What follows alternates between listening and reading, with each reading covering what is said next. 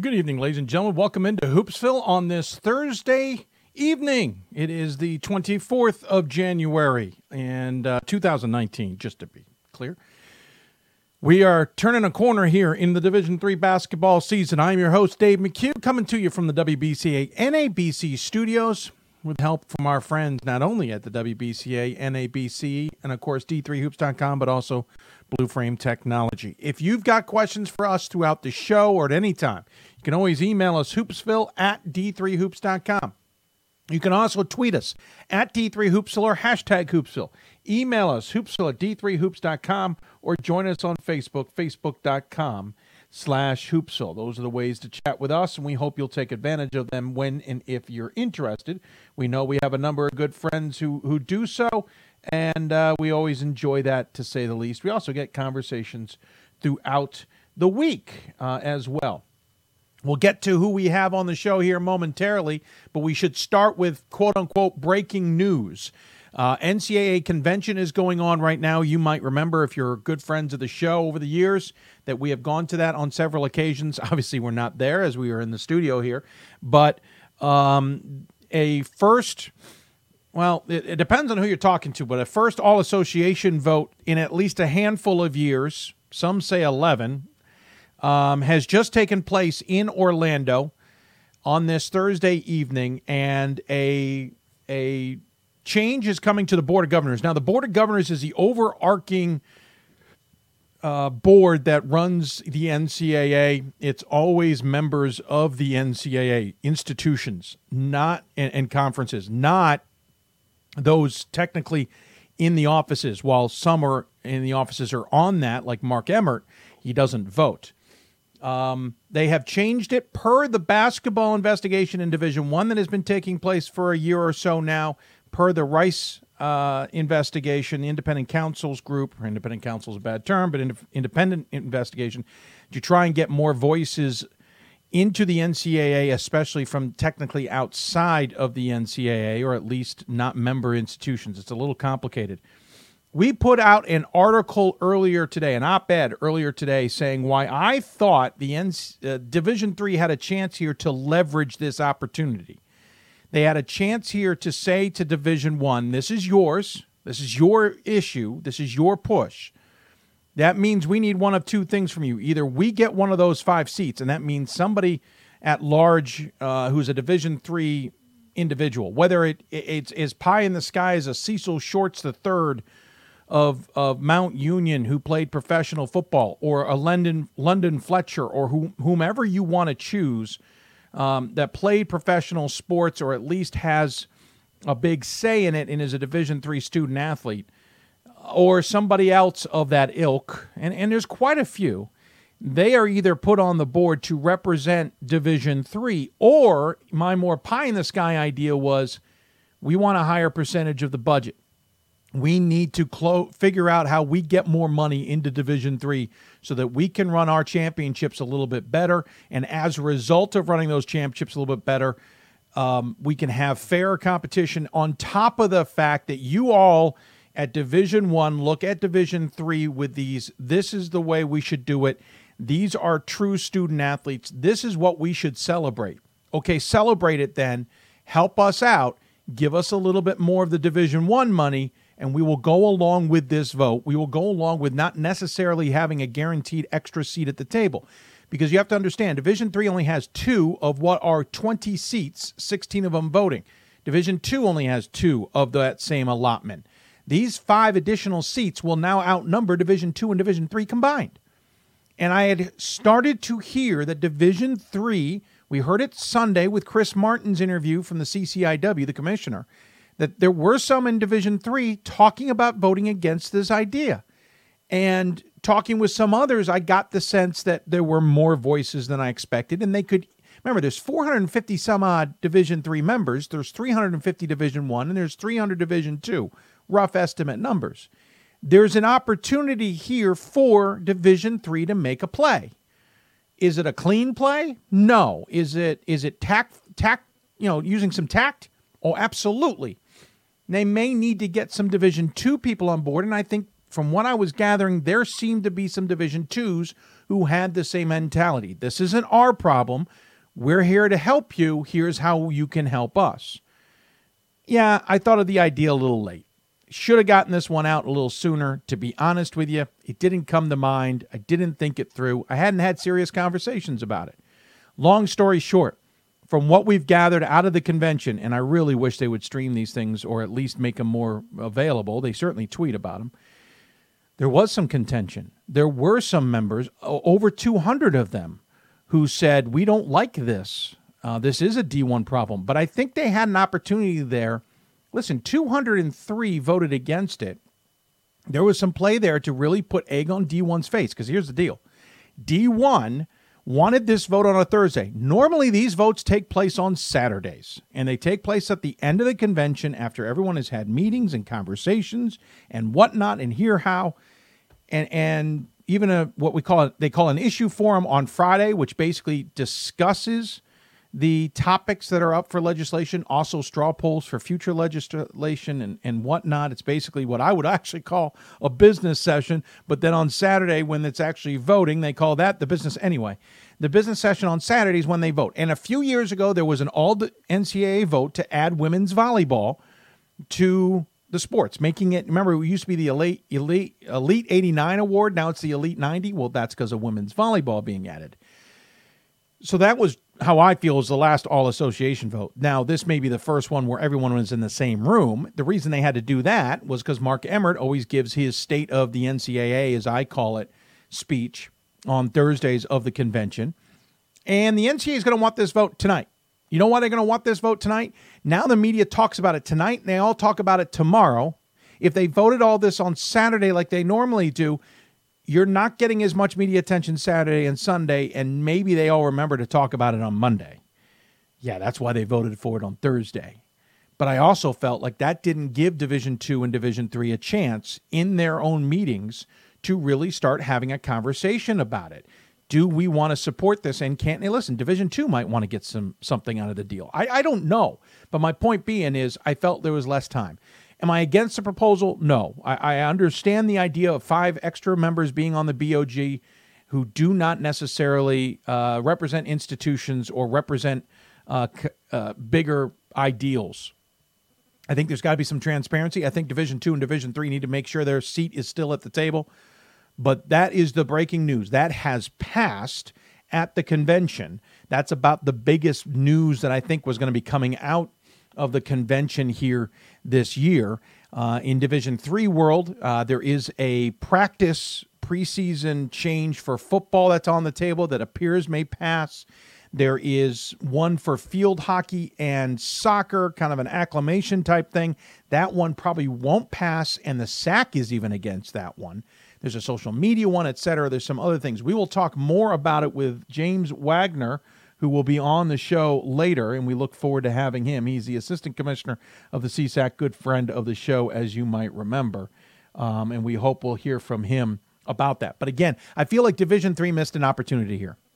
And yes, I was late to the table in suggesting it. Not that everyone listens to me. Do not get me wrong. But uh, several hundred people and higher, I should check, um, yeah, uh, well over 300 or close to 300 people in the span of a few hours at least listened to the idea that we presented. Um, I think it's probably worth the effort. I, I think the leverage could have been there. We'll vote for this if you give us more of a percentage. If you take Division Three and meet them at the same percentage Division Two is, take 3.18 to was I think 4.37 we increased Division Three's budget on a yearly basis by $12.5 million by current numbers or last year's numbers. $12.5 million. Can you imagine what Division Three can do with $12.5 million to its championships when three quarters of the money is already going to championships? And we're already spending, geez, I think we spend $12 million just on one gender, if I remember the stats right, in, in championships. So 12 and a half more million dollars one, you can do more for governance, you can do more for management, and you can do more for for projects to support Division three institutions and support Division three student athletes.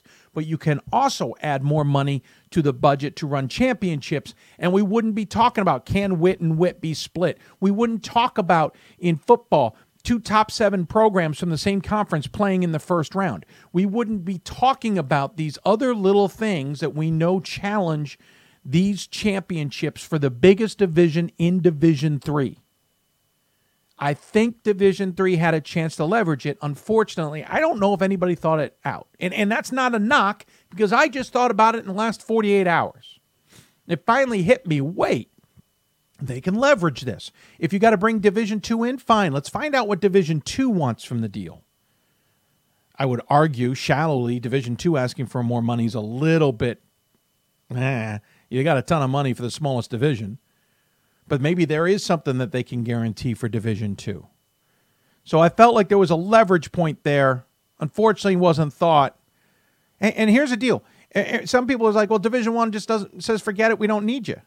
We'll take our ball and go home. But they're not. Here's the deal: they're not taking their ball and going home. Division One also has other sports besides football and basketball, and football is not even an NCAA sport for the Power Five. They have other sports. Those other sports, those championships are paid for by these contracts. Yes, I understand Division 1 brings in those contracts, but you think the money's going to be the same? Anyway, we can go down a rabbit hole, and I, I don't want to do that. But really interesting situation there at the convention. We'll talk to Wags, as we said, a little bit more about it at a later time in this program. Um, let's talk about guests real quick, then we'll do a quick recap of the top 25. Uh, we've got an interesting grouping on the show. A lot of teams that I think a lot of us were watching for most of the season going, okay, off to a good start. When's that going to end? One of them in particular being um, St. Thomas has has a meteoric rise, as you could say, into the top 10. They're the seventh ranked team in the country now. We all know the Tommies have been good in the past, but this is a different Tommies team. We'll have John Tauer on the show to talk about that. Jason Leone from Oswego will join us to talk about his team in the same light. They knocked off Plattsburgh, which removed Plattsburgh from the top 25. Oswego did not enter. You may have heard what Ryan and I thought of all of that on Sunday's show. Jason will be on the show to talk about Oswego, talk about the SUNYAC, talk about the East Region. Uh, we'll switch gears and talk to Kerry Jenkins, the Oberlin women's basketball coach in the WBCA Center Court huge proponent of diversity, not only with his team, uh, inclusiveness, et cetera, but also in the NCAC and how that has changed the conference. But on top of that, how they've become more competitive. We'll talk to Kerry in the WBCA Center Court segment. Mark, uh, I said, yeah, Matt Wardenberg. I said Matt on the graphic. It's at, on, on our write up. It's Adam. We will fix that. Adam Wardenberg, uh, the head coach of Southern Virginia women's team, will join us. First year head coach program is on top of the CAC. They have come out blistering. Maybe some questions in the CAC as to what happened. Well, we talked to Adam. The question you should ask is how did you get hired? Because that is the best story of the night, at least at this point, that you may hear. We'll talk to Adam coming up in a pre-tape segment. And then James Wagner, as we mentioned, the CSAC Assistant Commissioner, will join us with a report live from the NCAA convention. Don't forget, Sunday will also be on the air at 7 o'clock Eastern Time. A week from tonight will be the marathon show. We haven't gotten a lot of details out yet. That's our, our fault, but we'll work on it. It will be a truncated show. A lot of you are used to our 12 hour marathon efforts. Uh, without going into a lot of details, those 12 hour mar- the 12 hour show just wasn't possible this year. Um, despite what you all, uh, any fans of the show may know, wasn't due to threats from my wife, though that was in the back of my head. Um, for varying reasons personally uh, we're cutting back to i th- looks like we'll do about eight hours. We'll probably go on about 12 eastern and go until about 8 eastern. That's our my, our thought. We've already got some great guests lined up and we hope to book up some more in the meantime. Um, all right so let's quickly talk about the top 25 at least starting on the men's side. We may get to the women a little bit later.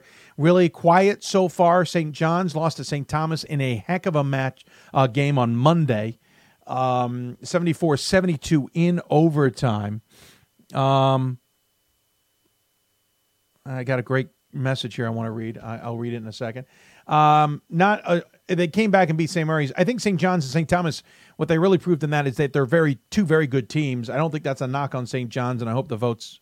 Um, the voters see that way as well. Lynchburg took their second loss of the season. Guilford, Guilford's been this really wacky team in the ODAC, knocking off some good teams while having some weird results themselves. Guilford beat them 88 82 in overtime. Lynchburg, we told you, was in the middle of a heck of a grind here. They've got Randolph Macon coming up, so Lynchburg's going to try and keep from going on a two game slide here with the 12th ranked Yellow Jackets to play.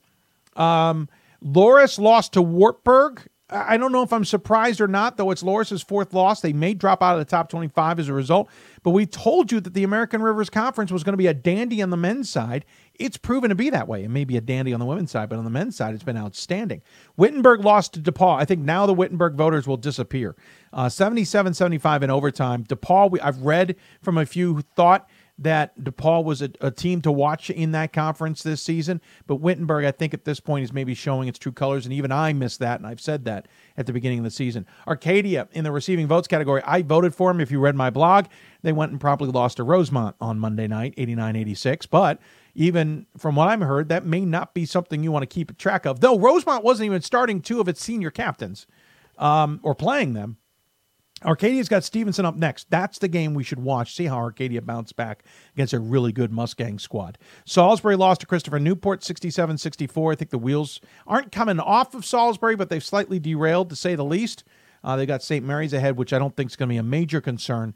Um, but the 15th ranked captains get a win by three in that one. Eastern Connecticut defeated Amherst uh, Eastern Connecticut and Amherst do not get along this year. They're like oil and water in both men's and women's basketball. That's twice Eastern Connecticut has knocked off Amherst in men's and women's basketball, both at ill timed because Amherst had really taken a leap into the top 25 and they lost by 19, 82 61.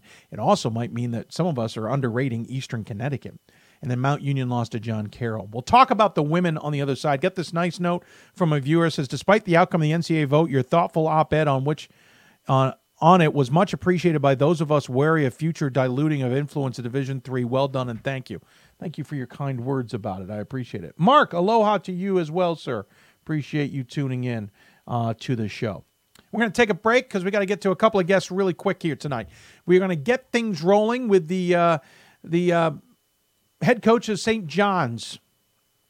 I'm sorry, St. Thomas. We'll try that again. Head coach of St. Thomas will be on the show talk about the Tommies. Just how good are they? I, I didn't expect them to be right back in the top 10 and, and really in, in the conversation at that level already. Maybe I just completely misread the Tommies and I should have known better. We'll find out from the head coach of the Tommies coming up. You're listening to Hoopsville, presented by D3Hoops.com from the WBCA NABC studios. More Hoopsville when we return. Football has taught me a lot throughout my life. It's definitely had a huge imprint on who I am as a person. Competing at a Division III level created that opportunity for me to go to college. Not only was I the first one in my family to graduate college, but I was really the first one to even go. Being the first one, I'm breaking that cycle, and, and now that I've graduated, I'm not sure what's the next step, but I know I have a lot of doors open. And a lot of those are open because I played football and ran track here at Otterbein.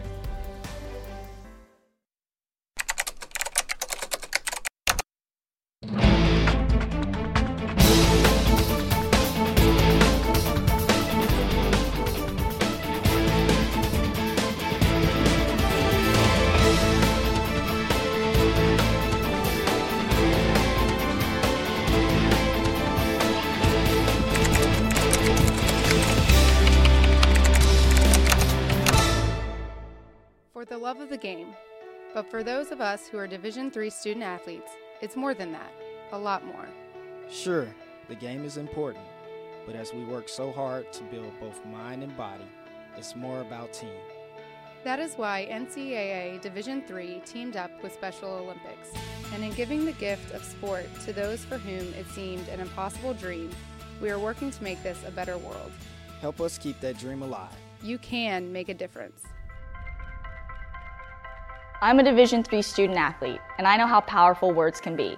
The term gay doesn't mean stupid, lame, or less than. So I pledge to speak up if I hear the term gay used in a derogatory way or any other homophobic terms. If you can play, you can play in Division III. I'm a Division III student athlete, and my teammates unconditionally accepted me as part of their family. So now I pledge to do the same for others. If you can play, you can play in Division III. We've got more schools than Division 1, more fans than Division 2, and more upsets than March Madness. There's 800 programs with over 11,000 games leading to two national championships. And we've been covering it all for over a decade. From eastern to occidental, from Puget Sound to Piedmont, from southwestern to the University of New England, and from Hope to Calvin. Nobody covers Division III basketball like we do. We're at d3hoops.com at www.d3hoops.com. We are the coaches of women's basketball. We are leaders and teachers, dreamers and winners. We are professionals who conduct ourselves ethically and with integrity. We place the education, safety, and well being of the athletes we coach above all else and teach them the fundamental values they need to succeed in life. We are coaches united for the good of our game and those who play it. We are the WBCA. Welcome back to Hoopsville. I'm Mike Miller, head coach of Messiah Women's Basketball and member of the Women's Basketball Coaches Association. We really hope you enjoy the show. Back to you, Dave. Welcome back to Hoopsville. Thanks to the Messiah head coach uh, at women's basketball for that nice rejoin. If you got questions for us, tweet us at D3Hoopsville or hashtag Hoopsville. Email us hoopsville at D3Hoops.com or join us on Facebook at Facebook.com slash Hoopsville. Look forward to hearing from all of you when you, uh, if you have got questions or just sending along. And some of you just sent notes saying, hey, we're here. We appreciate that. All right, so on uh, Thursday shows, we primarily talk about the East region, Mid Atlantic, South, and West regions. In the West, it is going to be a dandy on the men's side when we see regional rankings. There are so many good teams. And I think St. Thomas has kind of reinserted their foot in the door, as it were. They remember we're 14 and 12 last season, 19 and 8 the year before. Of course, the 30 and 3 run in 25, 2015 16. 14 and 12 told us a lot. They're going to retool. We understand that. Not a lot of expectations. So my expectations for this season were wait and see. Well, they lost the first game to Brooklyn 78 77. Uh, they haven't lost since. They've been on a tear, including a big win over St. John's on Monday, 74 72 in overtime, and then got past Concordia Moorhead. And one could, could argue could have been a trap game, 88 53. They got uh, Carleton coming up on the 26th. So, what to make of the Tommies? Well, joining us on the Blue Frame Technology Hoopsville Hotline is the head coach, our good friend John Tauer. Coach, thank you so much for taking the time. Hey, Dave. Thank you uh, for having me on. Great to catch up with you. Absolutely. Wonderful to have you. Um, again, first loss was 78 77. I've asked this a lot of a lot of people. It'll be a common theme tonight. Did you expect to be where you guys are right now when the season began? Uh, well, I, I don't I don't know about that. Probably not after we lost our first game, and then we were uh, we were tied with about five minutes left to Emerson, who had a big win last night over Babson, Yep. and um, so no, I think we'd rattle off 16 in a row after that with some really tough opponents. I, you never look at it like that as a coach. You I think you have a chance to win, but we're certainly we're thrilled to be you know in this position, and um, I just really love coaching these guys. They're a lot of fun to work with every day. What's been different about this team? I mean, again, 14 and 12 last year, but someone expected. You lost some really good talent ahead of last year's season, and I know you brought back a lot this year. But what is it about this squad that is clicking so well? Well, I, I mean, first off, I think last year was, you know, certainly it was not a year we were thrilled with the record, but it was a great group of guys, Mm-hmm. and it was, you know, coming off some the 2015 team. I mean, really, we'd won 12 straight conference titles, one or shared, Right. and last year we we had a younger group for sure. We had a ton of injuries, and none of that's an, an excuse. It just is the reality. We lost a bunch of close games. We played a really tough schedule, and I think the confluence of those factors, um, you know, led to the result. And you know, again, we didn't love the result, but it was a fun group to to work with. And so at the end of the season, it was the kind of deal where you step back and you certainly evaluate everything in your program, from how we're coaching to how we're recruiting to what we're doing on offense and defense. But I think the you know the consensus was, look, we're not throwing the baby out with the bathwater here. This is you know we believe in what we're doing, and we think we're going to be more veteran, and we think we're going to be healthier. And we added some really good freshmen, and um, you know the result has been you know to this point uh, a really really fun fun run. We should point out eh, we've talked a little bit about this, like Springfield on this show, where sometimes you get these really incredible records because well, luck just goes your way, and that's that's just basketball. Sometimes the ball bounces into the rim, and sometimes it bounces out. we should point out you're you're a, a putback shot away from being undefeated at this point because that's how the Brooklyn game ended. But you also in that incredible triple overtime game against Augsburg, you trailed in every single stanza. You trailed in the first half, the second half, and all three overtimes. Some things have gone your way, and in some ways, you guys have really fought to be in the position you're in. Well, yeah, and I think that's basketball, though, right? I mean, I think Mhm. every year you can, you can look at the years where things go magically, and probably point to three or four games during the season, maybe more than that, where you found a way to win. 2011, our first national title, we trailed in the second half in 18 of our 33 games, Hmm. and that team was really good. Went 30 and 30 and three, but it came from behind a lot. And so there, are, you know, there are a lot of ways to win basketball games, but it's tough. I mean, our conference is really good. Yeah. Um, five different teams have been in the national tournament the last two years alone. Yeah. Five different teams in two years.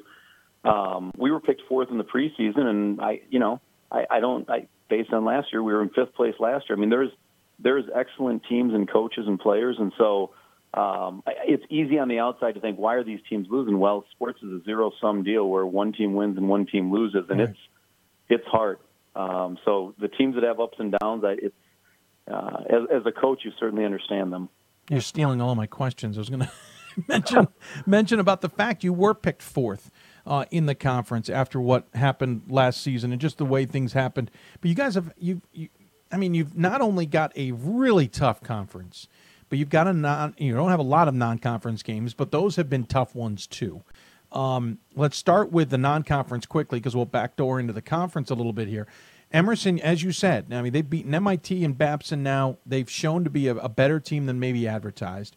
You took on Brooklyn, who I think is a little bit undersung a bit. Where you had River Falls in that scheduling as well. How much has it helped you prepare for what is? Well, and by the way, we should point out you you, you beat Stevens Point by 16. How much has those games prepared you for what is? We use the term a lot, a grind in the MIAC. It, well, we always try and do unique things with our non-conference schedule. And for us, it really started in the summer. We went to Costa Rica and Panama. So it was the second time we had done that trip with Beyond Sports and Josh Erickson. And um, that was an awesome bonding experience. The last time we did it was before the 2016 season. And Hmm. um, Josh joked that, you know, as long as we do the same thing, he'd be, he'd be happy with us. The, um, you know, the Brooklyn trip, we weren't. I mean, how much fun is it for our guys who are walking through Times Square? Yeah. We took the train to the game. We were in a snowstorm on the way to the game. Now, losing at the buzzer is not what you want. Um, but then you're out there sightseeing together, and then we go to Boston and have a great couple days. Billy Curley is their coach who played for the Mhm. Timberwolves, and Right. um, so it was fun to spend time with him. And then, yeah, we played at U.S. Bank, first basketball game in the history of U.S. Bank Stadium, Right. where the Final Four is going to be played. We played River Falls there uh, and got a good win. And then, uh, you know, St. Scholastica, and then the Stevens Point game. I thought that was a, a turning point for our program as well. I mean, we've I think we played them 12 times now in the last 10 years, and um, you know, they're just built on toughness and defense and everything that's right about basketball. And um, to get that win, a 16 point win on our home court going into the break, I thought was you know some nice momentum. And, and since then, I think we've you know we played solid ball in the conference. But there are, as you said, there are a lot of really good teams that on any given night, um, you know, present great challenges. Well, and you had that great game against St. John's earlier this week, and you said five teams in the NCAA tournament in the last two years. That said, you know it, it sounds great, but how much? What do you have to? T- what's the message to the team?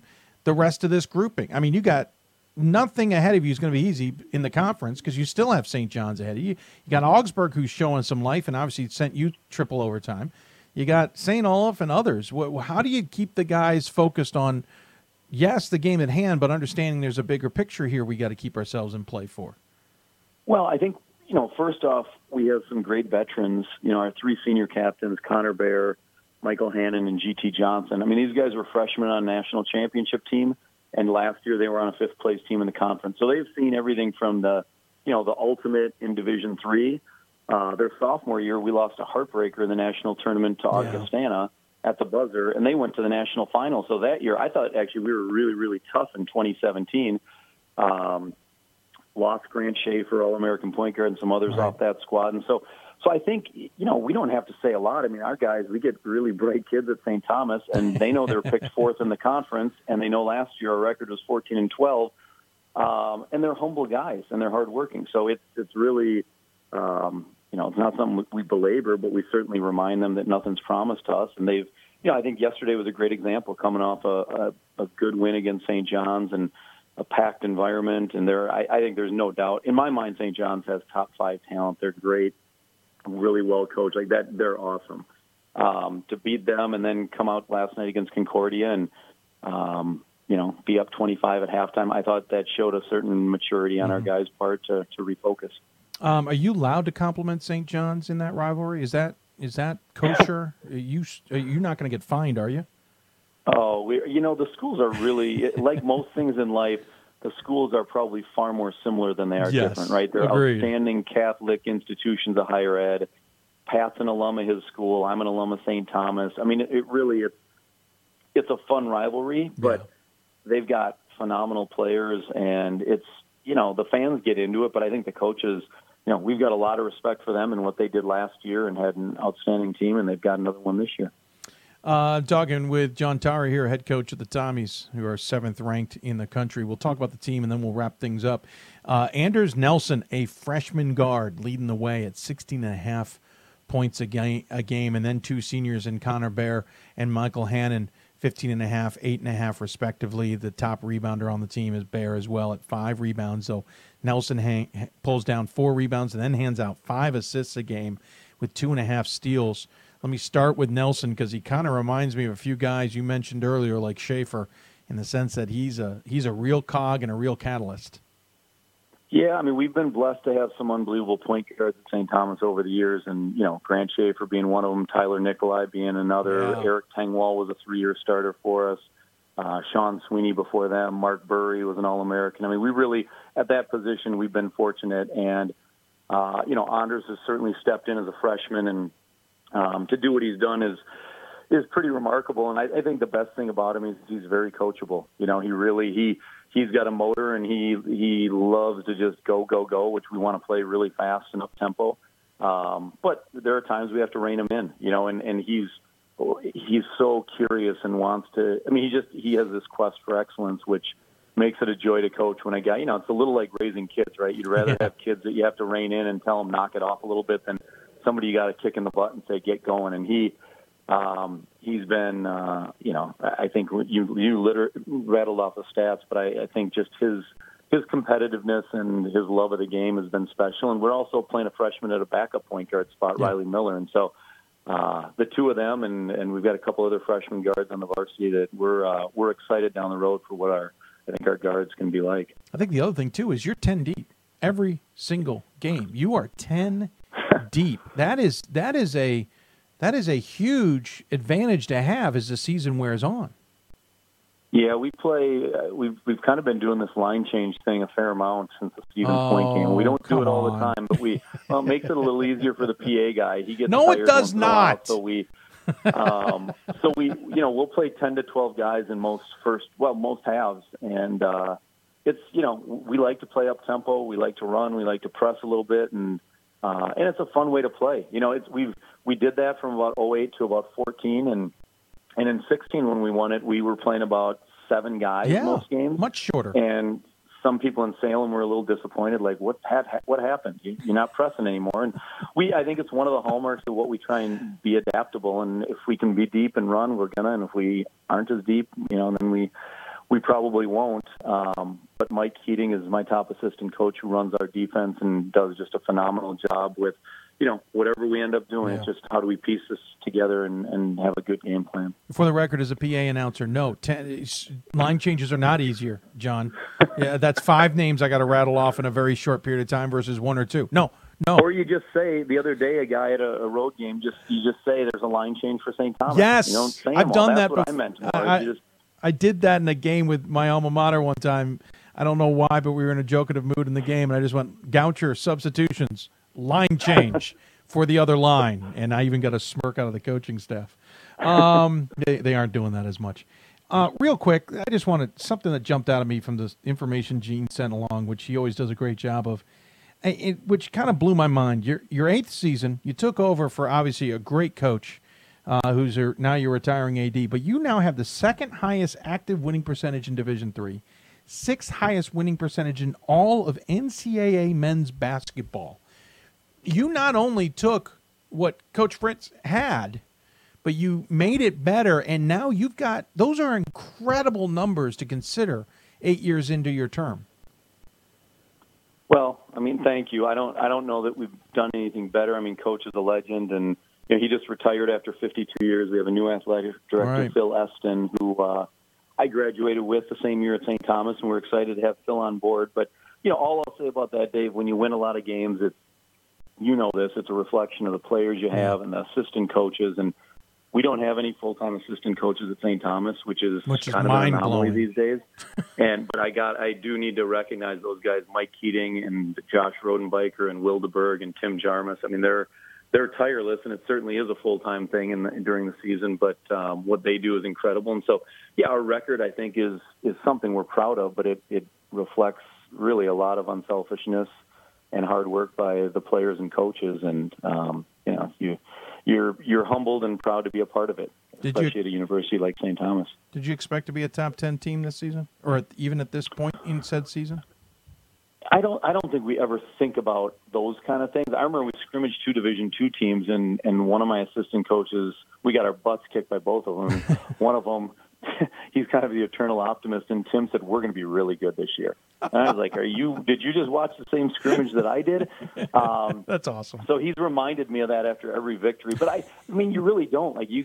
The year is so long, and games come fast and furious that you really don't pay attention to that. You pay attention to really two things: Are we getting better, you know, as a program uh, on a day-to-day basis, and then how can we help the student athletes, you know, grow as people? And if you do those two things, I really believe the, you know, the wins and losses. You can't control bounces at the last second of a game, but you can control sort of overall what's the culture of your program. And I think uh, we've done a pretty good job of that. Well, congratulations on what it has been so far this season. Really impressive. Uh, congratulations on what has been for a career as well. Good luck the rest of the way. I know we'll be talking about the Tommies down the road. I know you and I will catch up. In the meantime, as you know, we always give the, the guests the final word. Any final thoughts you want to share with those who may be tuning in? Well, I, I'd like to thank all our players, especially our three seniors. Connor Bears having an unbelievable year. Michael Hannon came back for a fifth year, and GT Johnson is uh, our defensive stopper. They all play great roles, and so it's just it's an honor to coach them. Uh, this week we've been doing the sneakers for coaches versus Yeah. cancer, and and as you know, my significant other, five years, Chancey Anderson, has had uh, cancer. She got diagnosed this summer, so that's been a uh, you know, a bit of a roller coaster, but she's as tough and good a person as you could ever find. And so it's, you know, I think it's nice to have the coaches unite and and uh, pull together for a cause like that. And so I, I'm just grateful for all the support that we received. Well, wonderful. I uh, hope your uh, significant other is um, doing well. In the meantime, you guys continue to push on. We'll uh, look forward to talking to you down the road. Take care of yourself. Thanks, Dave. Appreciate it. Absolutely. John Tauer joining us on the Blue Frame Technology Hoopsville Hotline. Appreciate him taking the time to join us. Um, yeah, I, I guess maybe I felt like everybody else. We knew uh, John Tauer is a good coach, and we know that they recruit well, but we figured after 14 and 12, they would re- reemerge in the conversation. Certainly, they were going to be a battle tested team who's going to make the MIAC interesting. And the MIAC's fascinating, by the way. He didn't have time. We can ask him on another time about scheduling, but I didn't expect them to, to after that Brooklyn game, to rattle off 16 straight and essentially be undefeated since and, and jump into the top 10. Uh, really impressive. And and it does. It makes that MIAC really crazy. Um, and some people are already starting to look at the fact that that central and west areas are loaded with teams. Bracketing is going to be a challenge. So back to that twelve and a half million dollars a year, I'd love to have seen Division three leverage for. Maybe not all of it, but it could have made a difference. We'll take a break. When we come back, we'll jump to the East Coast, stay with the men's basketball theme, and talk to Oswego, who kind of has the same story but a little bit different. We'll go to the Great Lake and talk to Jason Leone about his team and what he expects from the Lakers. You're listening to Hoopsville, presented by D3Hoops.com from the WBCA and ABC studios. We're Hoopsville after this.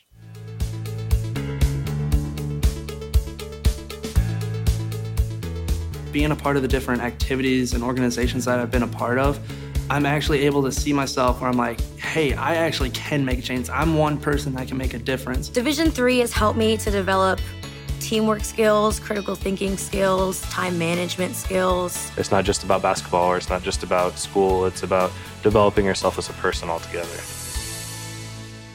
Welcome to the University of Wisconsin Eau Claire, home of Blue Gold Athletics. UW Eau Claire has been ranked a top five regional public university for over 20 years. We graduate champions with the lowest debt and highest return on investment in the Midwest. Blue Gold Athletics is a Directors Cup top 20 Division III program offering 22 sports with almost 700 student athletes. UW Eau Claire is about excellence in the classroom, the field of competition, and the community. Are you the next Blue Gold? My name is Marcus Walker. I was All State, won a state championship, a high school All American, and played college and pro ball. I played because I love the game.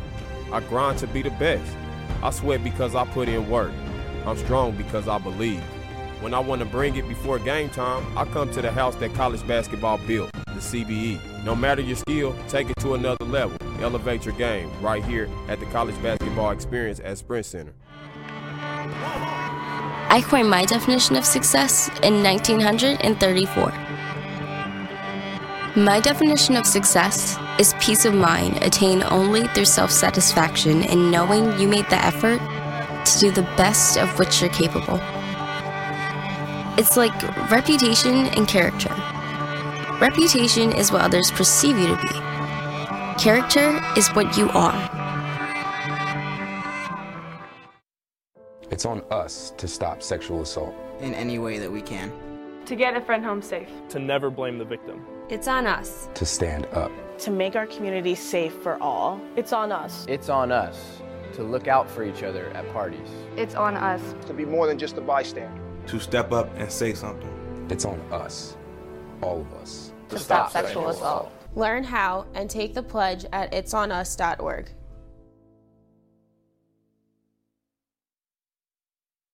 We've got more schools than Division 1, more fans than Division 2, and more upsets than March Madness. There's 800 programs with over 11,000 games leading to two national championships. And we've been covering it all for over a decade. From Eastern to Occidental, from Puget Sound to Piedmont, from Southwestern to the University of New England, and from Hope to Calvin. Nobody covers Division III basketball like we do. We're at d3hoops.com at www.d3hoops.com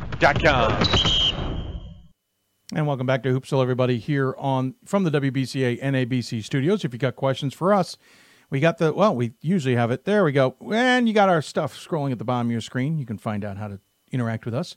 Uh, tweet us, email us, Facebook us, whatever the case may be. I will go and check to see if any of you have left us some messages of late as uh, I got a little distracted talking to uh, Coach Tauer there and not looking over to see if any of you had asked us questions. Looks like it's quiet so far on the Western Front. All right, so switching gears to another program that certainly caught our attention. Uh, in well, listen, they've been on my radar for a little while. I can't think about the East Region without thinking of our friends at Oswego. But at the same time, just when I started to get on the bandwagon a little bit and thought about going for it, they had a rough Christmas holiday uh, break, they should say, at Emory, where they dropped not only a game to Emory, but then lost a game to Denison. Come back, won five straight, but the big one was against Plattsburgh, and now people are starting to talk about Oswego again.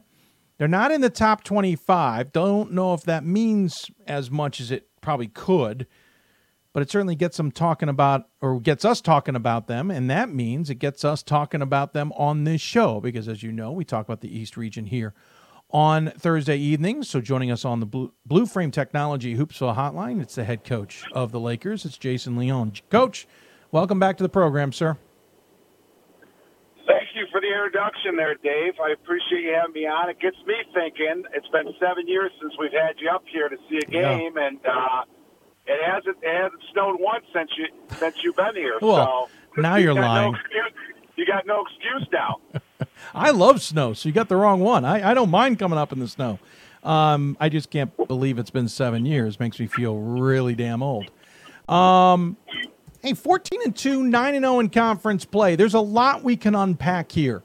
Let's start with this. You coming off of a 14 and 13 season. I feel like I literally could take all the questions I just asked John Tauer at St. Thomas and just insert them here. Did you expect to be here at this point in the season? Um, you know, I, I thought we had a chance to be be pretty good. I mean, we we we lost over the course of two years 10 really influential seniors. Uh, went to the NCAA three years in a row. And last year, we, by our standards, uh, we had a substandard year, you know. Um, although, our, you know, we did make it to our conference seven, semifinals uh, for the seventh consecutive year, which, you know, that's nobody else in our league had done that. And um, we really played well down the stretch last year. The seven guys we had returning – know, our roster didn't look like you know we should be where we are right now at that point, but uh, we were fortunate. We had uh, a combination of a really good recruiting class. We are starting three Division two transfers, uh, the three, four, and five for us.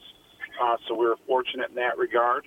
Uh, some recruiting, and um, but you know, any coach would tell you the the mechanism to be successful really is first dependent on your returning players and the improvement that they have and the amount of time they put in um, during the, the, the training period that starts after your previous season ends. And uh, the seven guys we had returning this year, um, I don't know if we had a better off season than what we had this year. Um, and a big part of our success is the combination of uh, those guys getting a lot better and then uh, the, the incoming guys um, that have inserted themselves into our, our program in, in a positive manner as well.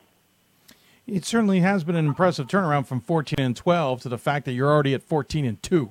Um, or 14 and 13. You're already at 14 and 2. This is this is obviously an improvement. Yeah, the semifinals maybe was a little bit of a hint, but you also now have a win over Plattsburgh, granted at home.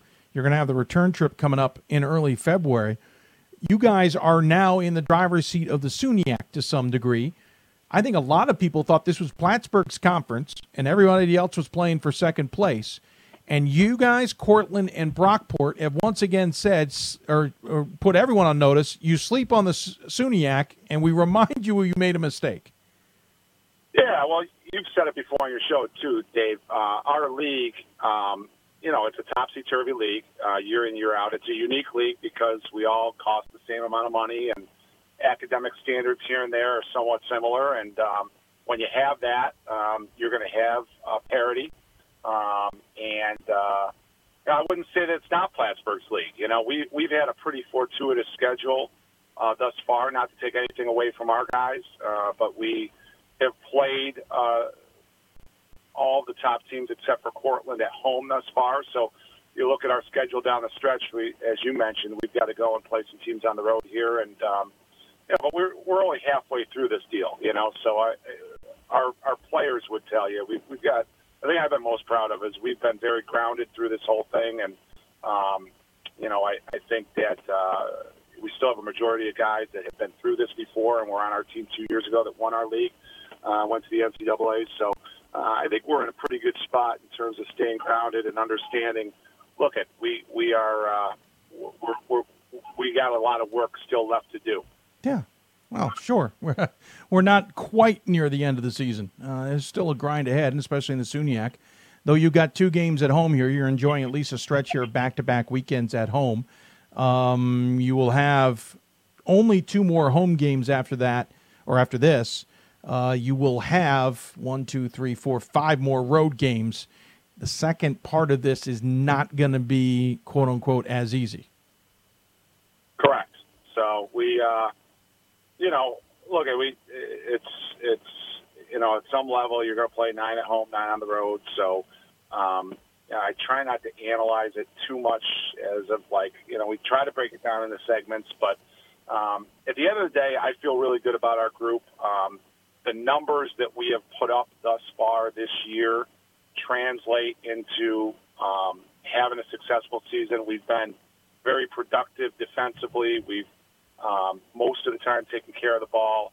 Um, we have really good three point shooting, and we have uh, two guys at the four and five that command double teams uh, inside, and we have uh, a, an incredible point guard. So, mm-hmm. um, you know, and we have balance. You know, we have five guys averaging double figures. So, uh, you know, I think all those four or five reasons I just mentioned say, you know, I think I think we're in this thing um, till the end. Um, but you know, we're also not resting on our laurels at all as well. Sure. Uh, we should point out um, your team is pretty efficient. You're 21st in the country in scoring defense at 64 and a half points a game, and 28th in the country in total turnovers on offense, which means you don't turn it over all that often. So you're shutting teams down defensively and being wise with the ball offensively. That's a dangerous mixture. Yeah. So you know, part of it, points per game is a very misleading statistic because Sure. uh, you know, part of it is our pace of play. We're not a team that uh, creates a ton of possessions during the game. We're a little bit different than a lot of the teams in the SUNYAC.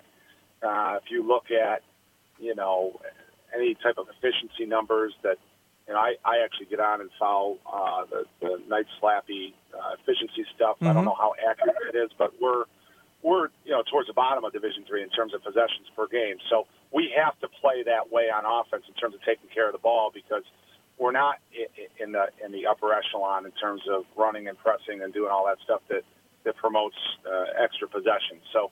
Uh, you know, it's really important that we take care of the ball and that we're we're sound. We don't take a ton of chances defensively, but we are sound. We don't foul. We don't put teams on the foul line. Um, you know, we, we are good rebounding wise in terms of uh, we're a good offensive rebounding team. Uh, I think we're first in our conference in terms of letting up, uh, you know, the fewest number of offensive rebounds for our Hmm. opponents. So, you know, we're creating a lot of, uh, you know, situations where we're getting more opportunities to score than our opponents, which obviously is a productive way uh, to, to look at winning. Sure. Um, looking at what you guys have as a unit, uh, you've got, oh, I lost it. Where was it? There it is. Five guys in double figures, uh, led by Quinn Carey at 13 points a game, uh, Brandon Gart, um, Gartland at 12, almost 13 points a game, Tyler Pierre at 11 and a half, along with Liam Sanborn and Joe Sullivan at, at 11 points a game. That makes it hard for defenses to figure out who you who they're going to isolate on any given point in time. Uh, that said, too, though, does it does it put more pressure on the bench when they need to sub in? Yeah, that's been you know uh, part of the the deal with our team that I, that we're still um, really pushing for is we've we've we've got to we're still in a a part of the season where we're trying to still uh, develop a little bit more consistency from our bench, but part of that is you know our our our starters are very difficult to take out of the game. We're we're very physical across the board, uh, one through five part of our defensive identity, Dave, is we're able to do more switching than what we ever have done in the past because we have more guys that can guard multiple positions. Uh, and, you know, when we go to our bench, those are guys that, other than a couple guys that are upperclassmen, those are our freshmen. And, and it's a little harder to switch um, with our freshmen because their bodies aren't as developed yet. And, and uh, you know, teams, you know, rightfully so, try to exploit switching um, with going inside or on the offensive glass, and it's a little hard to do that. So we almost kind of play a couple different ways when we go to our benches compared to, to with our starters. But uh, our starters are, I mean, we've got five guys that are legitimate um, Division three players that can play for a lot of people, and it's hard to take those guys out of the game. But having said that, um, you know, we've had moments where our bench has played very, very well. Um, but uh, you know, that's certainly if you had to point to something that I want to see down the stretch here improve for us to have a chance to win our league, that's definitely one of the things. You got a team that's shooting 45%, 38% from beyond the arc. I mean, there's a lot of good things you see on paper. You talk about the lack of depth on the bench, maybe, and, and wanting to see that improve. Is there anything that we should know as fans that best understands how this team's working so well together? Yeah, I think I, don't think it's anything that would be surprising to anyone. We've got we've got really strong play at the point guard position. Our our sophomore point guard Liam Sanborn. Um, you know, one of the you know things about going 14 and 13 that was a really positive thing for us is Liam got to play and start every game as a freshman and cut his teeth uh, in a very physical and tough league. And um, him doing that last year, I thought was a very productive um, thing for him going into this year. He knew what to expect. He knew the things that he had to improve upon during this off season. And you know, one of the things I'm really proud of with Liam is sometimes that you know, we use the term sophomore slump in sports. Sometimes, you know, you think there's this natural maturation from okay, I I average eight or nine points a game. I started every game, and just naturally I'm going to be this much better statistically the next year. And you know what sometimes uh, players, in particular college players, don't understand is like you know you're moving up the food chain in terms of now you have teams that are game planning against you, or sometimes it's a freshman as a fourth or fifth option or not. And Liam really attacked his off season uh, incredibly well, and um, are really proud of him. He's a very, very grounded individual, and he's from Staten Island. He's a tough nut. Like he'll, he'll get in a rock, he'll get in a rock fight with no problem, and and come out swinging. You know, so he's he's really good. But not to discredit all the other guys that we had that, that returned this year that, that did really well. Our, our captains, uh, Tim Marshall and Alan Darudovic and Brandon Gartland, uh, along with Liam, uh, we've got a really solid uh, leadership base there, and uh, real proud of those four guys. Uh, we've really uh, come out swinging, so to speak, this year, and, and have played with with a chip on our shoulder, and that's that's uh, that's that's really uh, a proud moment for a coach to see their team doing. Quickly before we let you go, quickly about the, the, the conference again. You guys have the lead at nine and zero in the conference. You've got a two and a half game lead on Brockport, a three game lead on Plattsburgh and Cortland, with Potsdam just lurking about four games back. How do you see the rest of this conference kind of breaking out from here? Is Plattsburgh still the most feared team, or have their wings been clipped a little bit here now? And and, and teams like Brockport and Cortland and yourselves are really the ones everyone should be watching. Well, Plattsburgh has the has the best player in the conference. John Yeah. Patron is a returning first team All American. So I would say until they get beat, um, you know, when it really matters, they're they're the team that I would. I I don't want to speak for the other coaches, but they're the team that. You know, when you get in postseason, Dave, the game gets played differently, which you know. You've been covering this for a long time. You covered us when we had the kid Sortino, you know, and where we got to the Sweet 16. The game changes in postseason. The game slows up. It becomes more of a half-court game. Uh, coaches sub less, and that really benefits the team with the with the real dominant player. You know, so so for for my taste, you know, I would say, you know, Plattsburgh is, is certainly a fearful team. And you look at the games they lost. They lost on a last second shot to us. They lost on a last second shot to Cortland. They lost by one at Brockport. All three road games. So, you know, I, I I just I give them a lot of credit, and you know, I I still think until they're beaten, you know, in the playoffs, they're the team to beat. But you know, I I think there's some real dark horses this year. We just played Potsdam to a uh, two point game two nights ago, and I'm very impressed with the job that Jim Bechtel's doing there, and uh, they have a, a, a continuity there um, for the first time in a while, and uh, you know, a group of kids that really plays tough and physical, and uh, they're they're certainly a dark horse in the league. And then you have you know Brockport and Cortland and us who have the cachet of being there before and uh, winning it before. Um, but the league, as I always tell you when I come on the show, we're one of the got to be one of the only leagues in the country that has had five different champions in the last nine years. Um, I, I wonder if there's even any other league that can say that. So, so it really is a topsy turvy league that year in and year out uh, has a lot of good parity to it. Well, it's certainly been fun to watch, uh, though head scratching at the same time. No Um, question. uh, especially from us from afar. And and again, I love snow, so I'll try and find my way back up there. Just happened to coincide with some hockey uh, at the same time last year or last time. It always does. It It, al- it's always true. It's true. school. It always does with our school. You got a heck But of an ice it. We rink. We do. We do.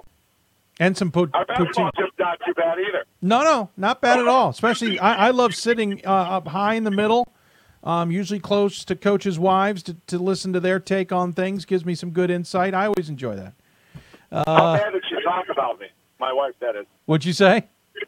How bad did she talk about me? Oh no, no, no, no. That's that's privileged information, sir. I'm, I'm not allowed to, to Okay. divulge. Okay.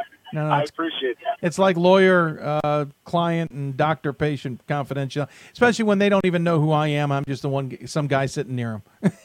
You're just taking everything in, as you always do. I'm a sponge. I'm a sponge. You Um, always have.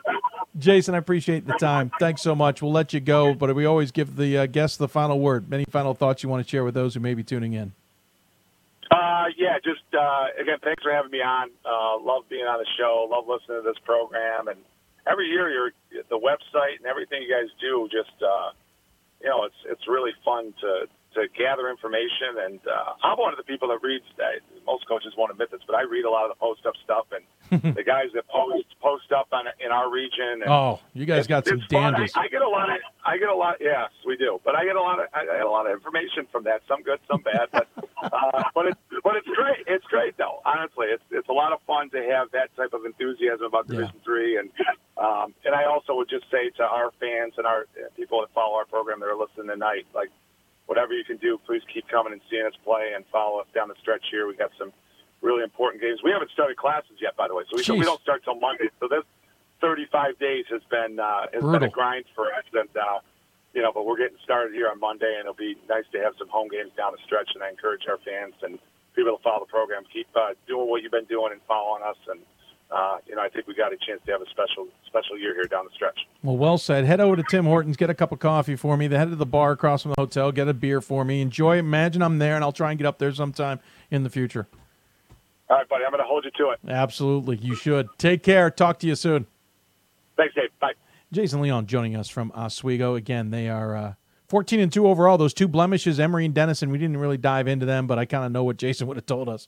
Uh, 9 and 0 in conference play. Again, home against Fredonia and Buffalo State. And then they only have two home games of the remaining seven um, to play. They'll play Cortland and Oneonta at home. Otherwise, they're going to have to deal with New Paltz, Potsdam, Plattsburgh, Brockport, and Geneseo all on the road in the conference. Um, if you're a fan of the show and you tuned into this often, you're going to catch this next, or you're going to hear this next bit of information and not be all that too surprised. Our system has frozen again. We're going to have to shut it down and get it restarted for the stream, which means a second stream. If you're watching us on our show page on d3hoops.com, we will just replace the window there and you just hit refresh. You'll see the new uh, video player. Go ahead and click play once it's there because once it's there, we're run, up and running. Um, if uh, you're on Facebook, we'll come back. If you're on Periscope, we'll come back. Just trust us. We apologize for it. We are working with a company. Oh, we're back on the air. Sorry about that, folks. I hope you uh, are still joining us somewhere along the lines. As we are back up, we will tweet the fact we're back up here momentarily. If you got questions for us, tweet us at D3Hoopsville or hashtag Hoopsville. Email us, hoopsville at D3Hoops.com. Join us on Facebook, Facebook.com slash Hoopsville. Uh, we continue to try and figure out these uh, challenges, and we are hoping very much to have these challenges solved for us in the future. Um, all right, so now it's time for our WBCA Center Court segment. Uh, got this note about this said coach saying, hey, probably one of the better coaches um, when it comes to diversity and, and other certain factors, and somebody who in the WBCA is, is pretty well uh, respected for what they do and how they work and all of that. It's something we certainly listen to. We we appreciate those points of view. We want different points of view. And the WBCA says, "Hey, you should talk to this individual." Well, well, we listen, don't we? Um, I'm actually trying to find my one little note on him, but I can't seem to find it. Um, one thing I do know is the thing that jumped out at me was not only pushes diversity and inclusion and all of that stuff for his program and, and by default the school, but it's it's seen by what we're told throughout the rest of the conference as well. So making a bigger impact, as it were. Again, got our attention. We wanted to talk about it, see what uh, that all meant. So joining us on the Hoopsville Hotline, presented by Blue Frame Technologies, a head coach of Oberlin, it is Kerry Jenkins. And coach, I appreciate you taking the time to join us. Hi, Dave. Thanks for having me. Absolutely. Um, when when some, I'm going to ask a really open-ended question here because okay. I realize this can come from different vantage points.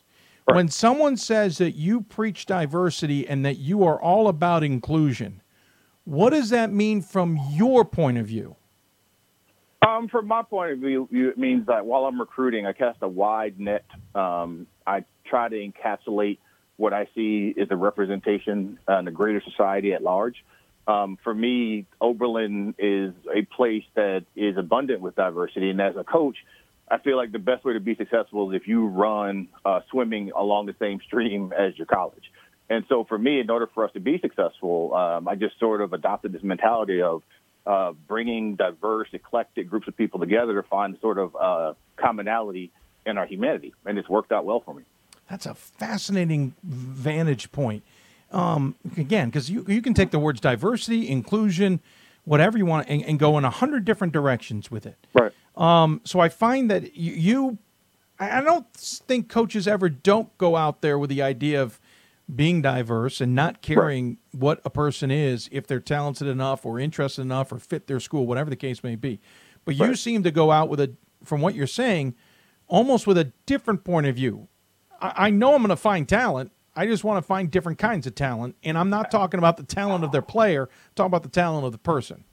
Absolutely, it's purposeful. I mean, it brings us together. We have such a unique, um, intelligent, resourceful, um, creative uh, bunch of young women, and I think that it just it, it it's a great environment for me to work in. Um, I, I love sitting down and having conversations with them about their backgrounds, uh, where they're from, um, what they were going to do with them with their lives, like the things that they're interested in. And it's basketball too, but it, it's so much bigger than that as well. And I think the most unique part about it is really at times bringing together 13 to 15 people who, if they had attended other colleges, might not have had the same levels of interaction with one another, mm. but are but are forming lifelong friendships. Uh, my players they travel all over the country to visit one another. They sit down and they have these tough conversations about perspective with one another, and it's done in such a respectful way that it creates this bond on our team. But I think it's pretty evident when you watch us play. When okay, so when you have that diversity, though, you can sometimes not necessarily have all of those ingredients come together and mix well. Right. Um, you you can also have that not happen. Period. It's not right. necessarily a diversity right. question. Right, right, right. Yeah. But but how do you balance that, or how do you deliver the message of this is our bigger goal? It's not all about W's and L's. It's about other things and, and growing you as a person through this experience. How do you sell if you need to sell, or how do you promote that to those recruits? Well, all of the things that make us unique, all the things that make us individual, all the things that compromise who we are and which uh, define our identity, we have conversations about those things and we talk about those things and we get a chance to understand each other at a very personal level. And that becomes the identity of the basketball program. Mm but once we step onto that court, we're just basketball players. And at that point, now we're all trying to achieve the same objective, and we all have the same goal at that point, um, and we all are moving in the same direction. And, and, and, I'll be honest with you, it is a very deliberate um, tact on my part, and it is something that requires time and effort and energy to get everybody on the same page. But when we when our chemistry comes together, it's just such a beautiful thing just to see all those different faces and all those different perspectives out there fighting for one another and, and, and, and being best friends and being teammates. It really is a joy to work with, and and I, and I definitely look forward to coming to work every day. In, in part of this, it's also creating safe space. Um, it's one of the things they, they, they said an open and safe environment for players that is increased competitiveness in the conference. I'll get to the conference part in a okay. minute. But okay, so you've got diversity, but then how do you then at the same time balance that with the open and safe environment? And, and what challenges have you faced with that? Uh, I'll be honest with you, there haven't been very many. Good. Um, the, the, the, players have been very receptive, and we have a rule um, on our team that starts early in the season, and we do this thing called five minute conversations, and hmm. each player each player has to come to my office for five minutes once a week, sit down and have a conversation with me and inevitably that five minutes gr- grows into like an hour. Uh, it, it's grown. It, it's grown into two hours. I've sat on the. We have that problem here. yeah, absolutely. and uh, you know, and safe space has uh, been utilized with a negative connotation at times. Sure. Um, but I think that ultimately the way that we define it is a place that you could come in and sometimes have a difficult conversation and not feel condemned or not feel ridiculed, but come in with the open mind to understanding another person's perspective. Uh, as we say it on our team, I don't need to understand it. I just have to accept it. Sure. And, you know, when we do that, then we create this environment where everybody feels comfortable and everybody feels like they can be themselves. Um, so the, the part that I got from, from some of, some of what we got is, is fed back to us was it also feeds out into the conference and has right. made competitiveness in the conference. So what I'm fascinated by on that trick is how has that happened? Is it osmosis where coaches see what you're doing going, well, that's not a bad plan? Or is it a, a actual, hey, here's what we're doing, you should do it too? I mean, it, it, some of it has been deliberate conversations, but I think osmosis is a good way to do it. You know how coaches are. Like, sure. if something's if something's working, um, we all copy it. And if you've been if you've been watching our program the last yeah. five or six years, we we've clearly elevated the stature of the program. And I think in in some respects, then coaches see that, and then they want to emulate that same tactic, and it's worked out well for us. and I think some of it is I'm I'm very cordial. Um, our, our, our our our league is is very friendly, and Mhm. coaches help each other out. And we have a lot of conversations. So I've had several conversations with coaching members, and we've talked about some of these things back and forth. But I think ultimately, people just start to follow you where you go to recruit. You know, does that make sense? Yeah, So, sure. Yeah, I mean, if we're Sure. if we're doing well, I know I've seen some of my colleagues at events that were traditionally I would be the only NCAC school there, and now in the last two or three years, I've seen a lot of my colleagues there at some of those games, and hey, I think it's great for the sport, and I'm all for it. Oh, and Oh, come I, I on, don't Coach. harbor any, I don't I don't harbor any resentment at all. Oh, So- come on. Secretly, you're like, listen, I said be diverse, but go find another gym. Dave, I will tell you something, and I mean this honestly. I actually had a colleague, and this is might be insane on my part.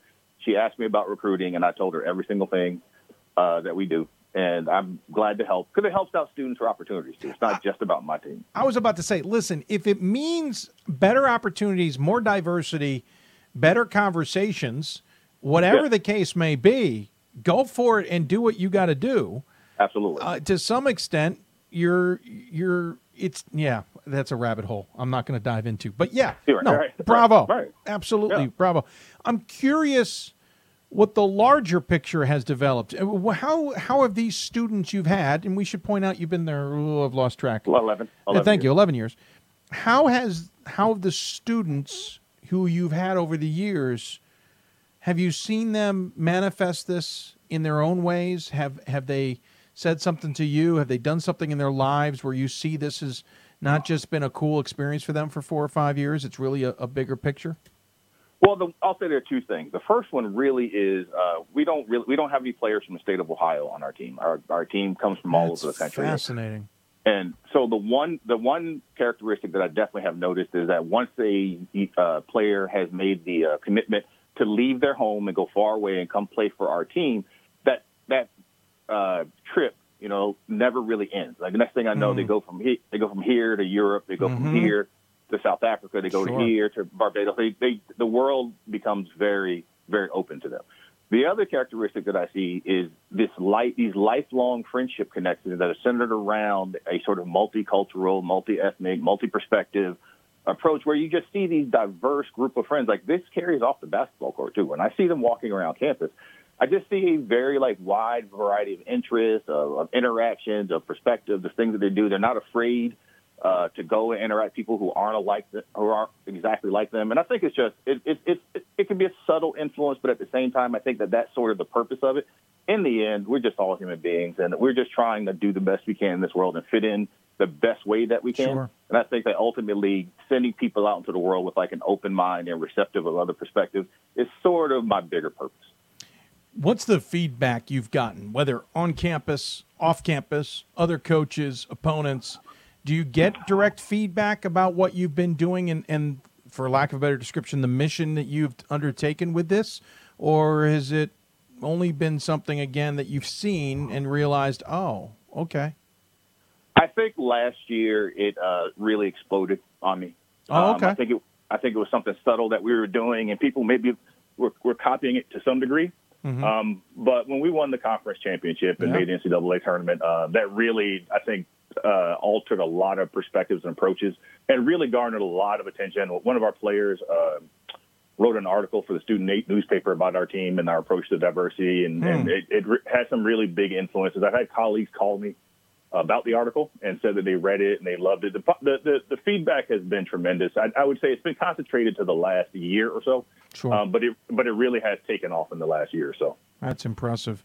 Um, yeah, 21 and 8 last season, 13 and 3 in the conference. You guys are still in the mix this year, uh, Yeah. 11 and 7. Uh, you're just two games. I'm sorry, not two games. I can't do math. Two and a half games back of DePauw, who took a Right. lump, hit, a hit the other night. Um, you've you had a pretty good New Year. Um, if you did, if you go back to the Ohio Wesleyan game, you guys have only had one loss in the last seven after having a little bit of a rough p- patch in December. Right. How do you how do you see your team shaking out this year? Oh, we're coming together. We're coming together. We were we replaced uh, pretty two pretty big influential starters from last year.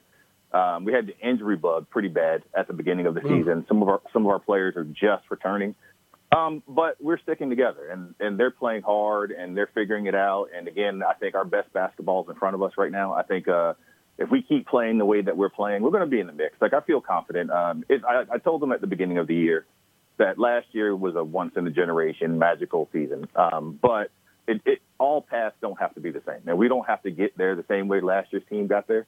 And I, my, my players are engaged in the fight. They're engaged in the struggle. They're working hard.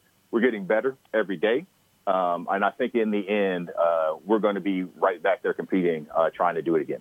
Is this diversity uh, thing something that, that you've been called on to, to talk about at conventions like the WBCA convention or elsewhere? Is this something that um, people want to hear more about, or is it something that doesn't need to have that? Does that you know what I'm saying? Right, right.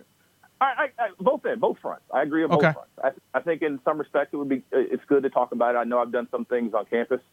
Um, like I said, this is just starting more to uh, blossom on me uh, in the last year. But at the same time, I think that it's just about being open-minded and creating environments where this is possible and where and, and where this can occur. And I think that we can have both conversations. I think this would be great. And I'd love to talk to other coaches about it. I'd love to have conversations about this, about how you can implement this and uh, to your own uh, success. But at the same time, it's about creating opportunities for student athletes. And I think that if you go into these situations and you have this mindset, that it can be really beneficial for our sport, which is a diverse, eclectic sport. Um, and I think it'd be the best. I think it's also good for women's basketball as well.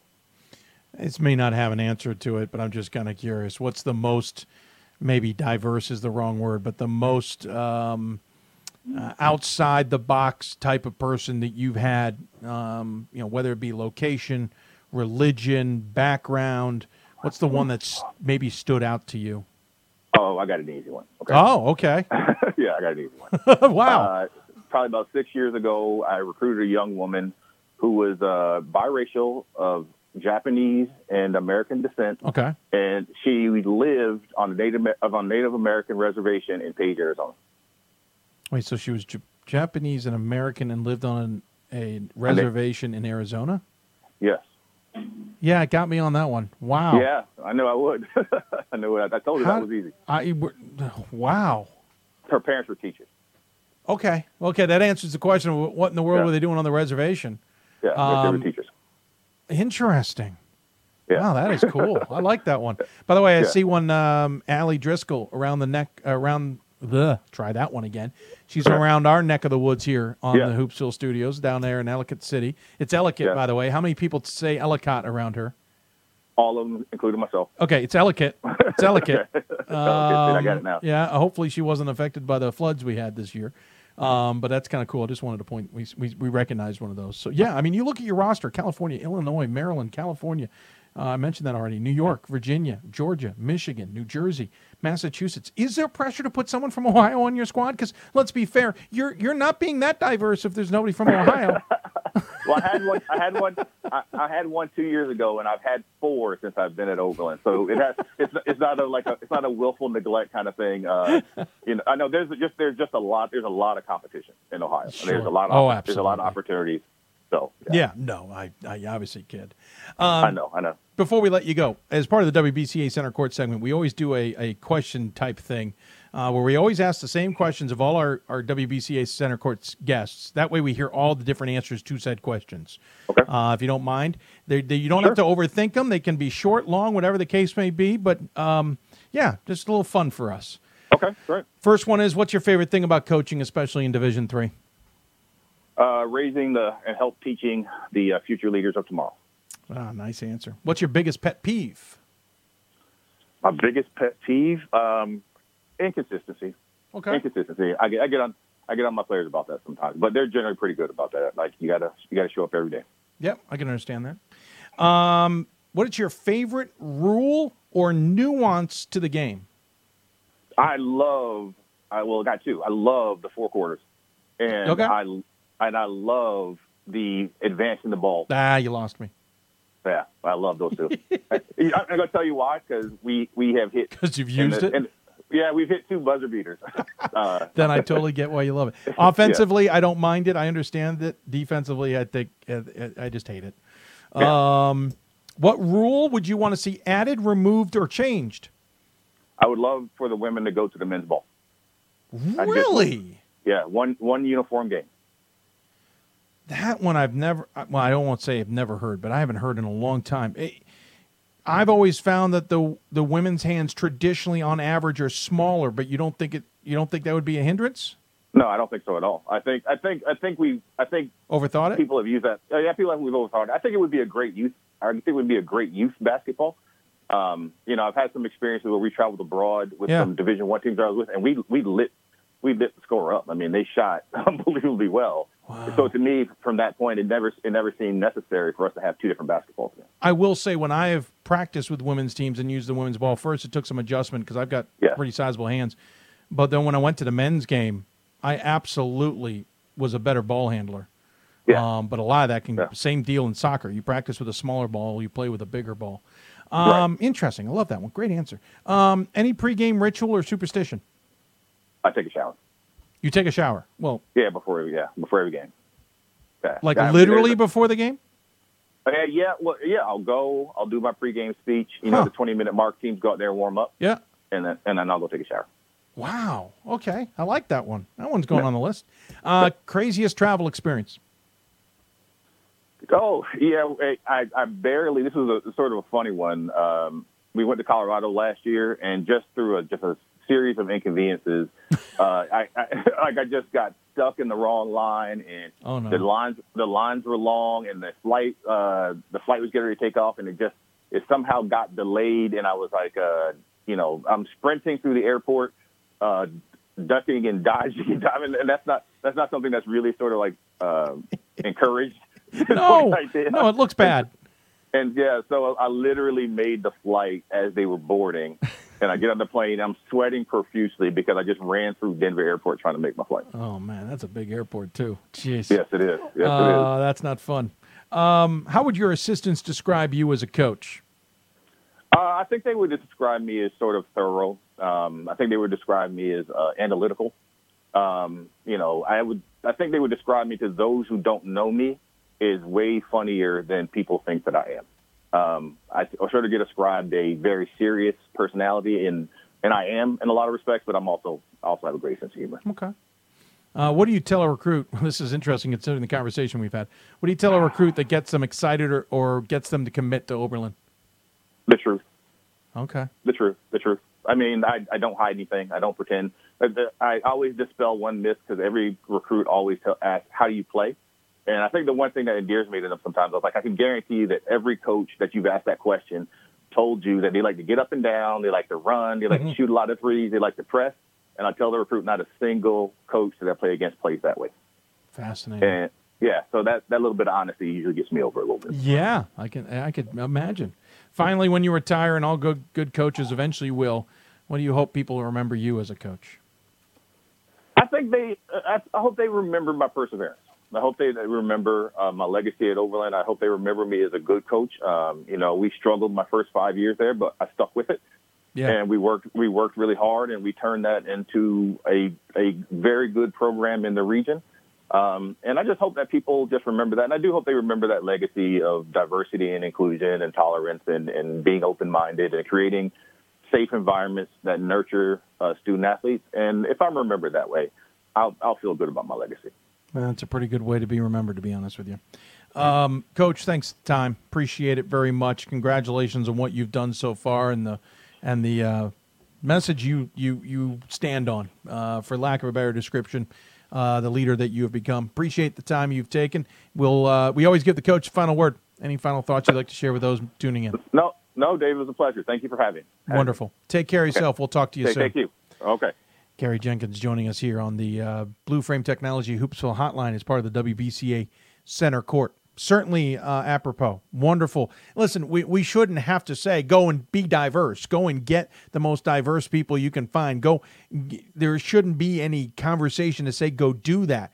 But at the same time, and I, I think a lot of coaches are diverse anyway. I don't think it, a lot of coaches I know are not out there looking for only one particular kind of person. That that that's obviously frowned upon. But to go out and purposely look for diversity first and find a way to make that work with the program, that's just incredible. And uh, we we tip our hat. Uh, WBCA Center Court segments are always aired on Thursdays. If you got some ideas, you're welcome to send them our way. Uh, we've either done them, though I will admit we only got like one or two slots available for the rest of the year, but you're welcome to send them our way if you have them. We'll take another break. When we come back, we'll keep up with the women's team, head down to Virginia, talk to Southern Virginia women's basketball coach.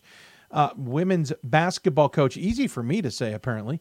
Uh, we'll talk to uh, Adam Wardenberg about his program. You're listening to Hoopsville, presented by D3Hoops.com from the WBCA and ABC studios. More Hoopsville when we return. I learned a lot of valuable lessons playing college football. I never thought about the health benefits of exercise until I actually started to talk to coaches in college. It's not only just for performance, it's for life. My coaches instilled the importance of well-being, not only building up strength, mental health, getting enough sleep, eating properly is all what it is to be healthy. I decided that I want to go a personal trainer and share my knowledge that I obtained in college about physical and mental well-being. UW Eau Claire and Mayo Clinic Health System are creating amazing opportunities for students from across the Midwest. Our collaborative research agreement allows students to work with world renowned physicians and scientists. And with more than 80 majors, UW Eau Claire is the perfect fit for those who dream big and are ready to change the world. I used to never really talk. Ever. Uh, I was afraid if I said something wrong, everyone would laugh at me. But then I started to play golf with Special Olympics. It helped me to find my voice. And now everyone else is speechless.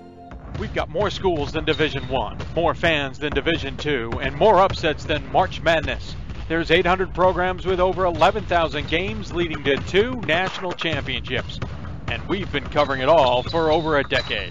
From eastern to occidental, from Puget Sound to Piedmont, from southwestern to the University of New England, and from Hope to Calvin. Nobody covers Division III basketball like we do. We're at d3hoops.com at www.d3hoops.com. Great moments are born from great opportunity. That's what you have here tonight. That's what you've earned here tonight. This is your time. Now go out there and take it.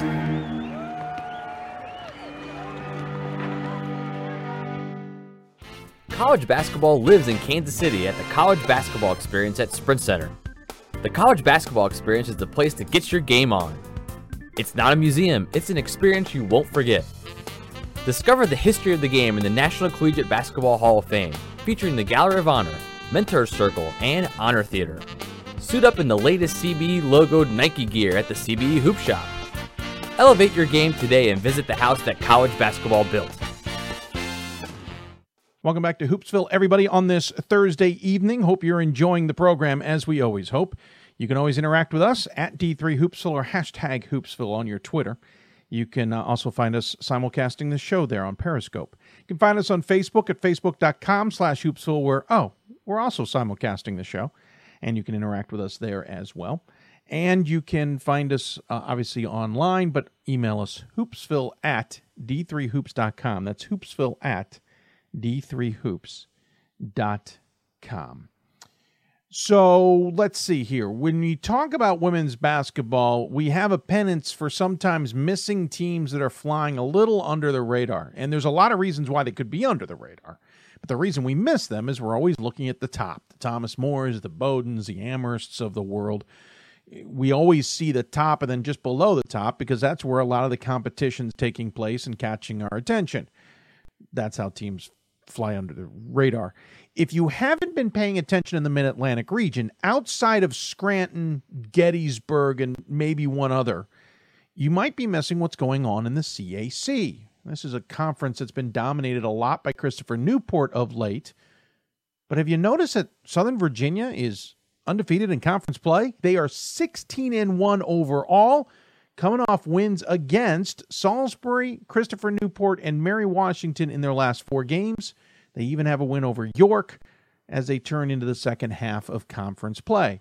Piqued our interest. They also may have one of the players nobody's talking about then we should be talking about. So today, in a pre recorded segment, we're joined on the Blue Frame Technology Hoopsville hotline by their head coach, Adam Wardenberg. And, coach, thanks for taking the time. Thank you, Dave. Feel honored to be here. Well, I appreciate that. Um, again, a little bit under the radar. I checked with somebody yesterday about your team and, and about some talent on your team. They said, "Oh yeah, good last year," and I sat there going, "Dang it." You know that I should not hear from somebody good last year, and we're just getting around to talking about them. Granted, you're in your first year, and we'll talk more about that later. But were you all expecting this kind of season at 16 and one, 7 and 0 in conference action? You know, Dave, I, I was, and a lot of people are surprised when I say that. But when I got here and started practice on October 15th, I was really excited about the lot, a lot of the talent we had, and and you know, obviously, when you have players like Katie Garish and Alexis Barnes, they make a lot of what I do look easy. But you know, it's it's a team thing, and, and we feel like we're going pretty good right now. Certainly are going pretty good, and we mentioned some of the wins. You also have a win over Eastern Mennonite uh, in in the ODAC. Dave. Sorry. So we beat them twice. Yep, yep, and and you guys seemed well. I was going to say beat them by five, then beat them by two, and you've split up at home Yeah. and home. Um, and and obviously the conference action knows where everyone's caught the attention. The win over York, though, kind of retooling a little bit. The win over Salisbury, who's certainly been at the top of the conference for a number of years, but the win over Christopher Newport, I know, caught everybody's attention. It was at your place. Unfortunately, you're going to have to go to their place eventually. But what?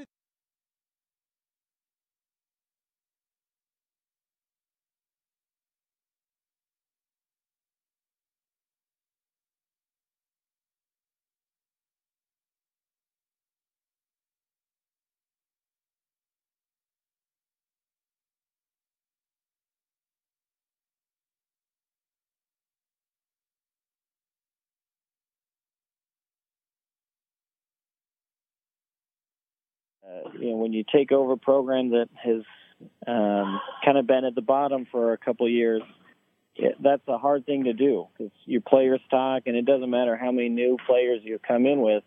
You know, players still talk with each other, and so it was about the middle of the second quarter of the CNU game where we had a media timeout and just said, "Hey, players, ladies, listen, they are not better than us, and you guys know it." And they finally realized like hey like we can play with this team and and uh they aren't better than us. And we actually have some talent and we were fortunate to hold them to only five made baskets the rest of the game. And and uh you know it's that was finally a turning point where they realized wow coach isn't crazy. Coach isn't lying to us.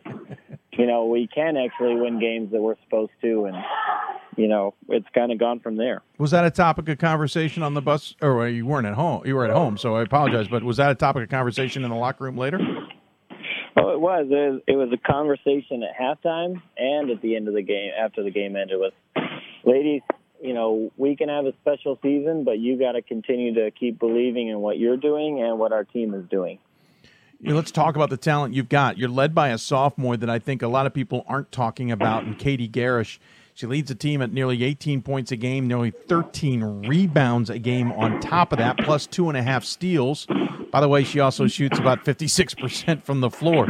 She's a really good talent that I know a lot of people are starting to turn their eye on. Give us a sense of what she does so well. You know, a lot of what Katie does for our team really starts on the defensive end. And if you go last night at Mary Washington is a perfect example. She had nine steals and six blocks. Hmm. And anytime the the anchor of your defense can have those kind of stats, you can do a lot of things defensively. And so that's really kind of where she sets us apart. Is you know it, it's hard to score inside on us. I mean, let alone it's hard to just pass the ball inside when your center has nine steals. but uh, when Katie's probably biggest asset that people don't realize is not just her first jump, but her ability to get off the floor a second time and get a second offensive rebound that just kids just don't have that ability to do, but she somehow does it.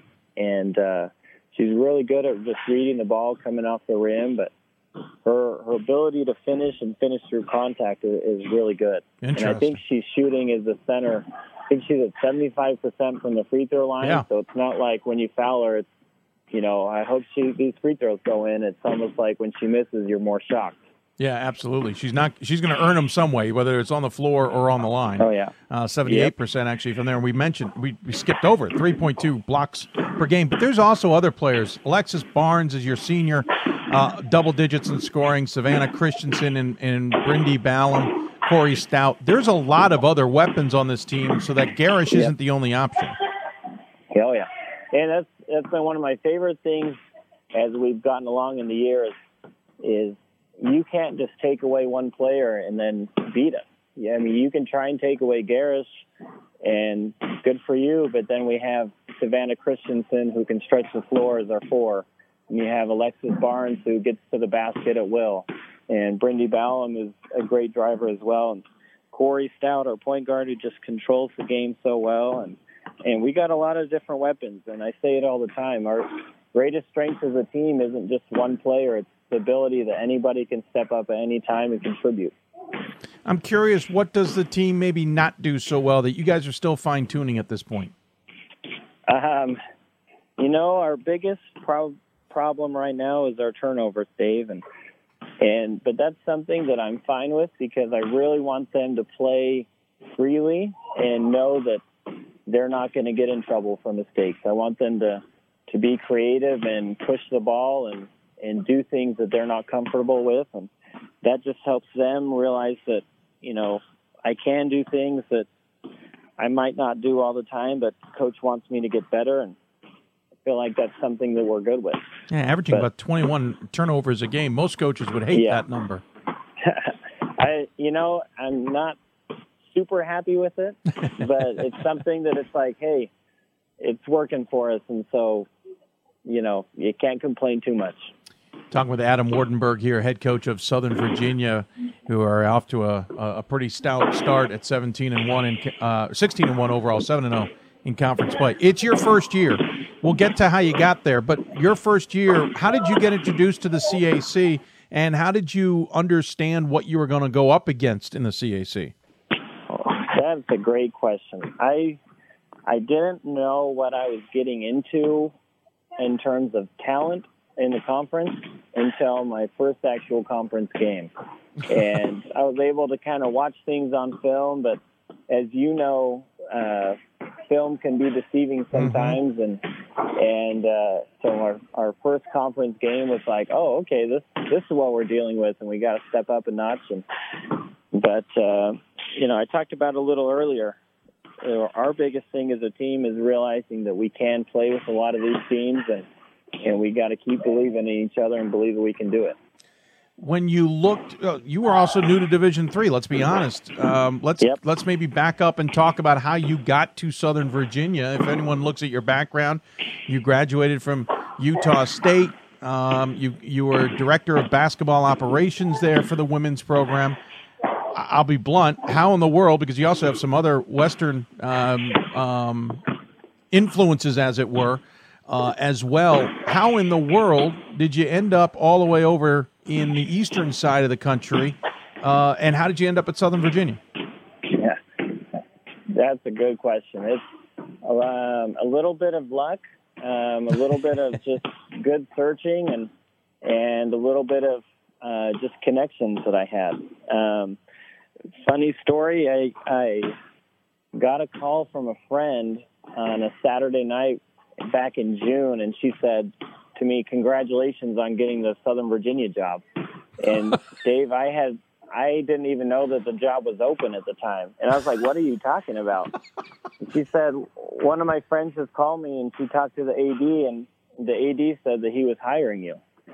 And I was like, "I don't even know. I like I'm flattered, but thank you, but I don't know what you're talking about." But long story short, I didn't hear anything more. I didn't hear from the athletic director or anything, and so a couple of days went by, and I was like, "Ah, whatever. It's just some random phone call." And you know how coaches talk. And, Oh yeah, and uh, and then I think it was a Wednesday afternoon. The athletic director called me and he said, "I'd love to meet up with you." I just he happened to be in Utah at the time, and uh, he met up with me in a hotel uh, lobby. We talked for a couple hours. He said this was a great conversation, and I flew out to Virginia um, that Sunday.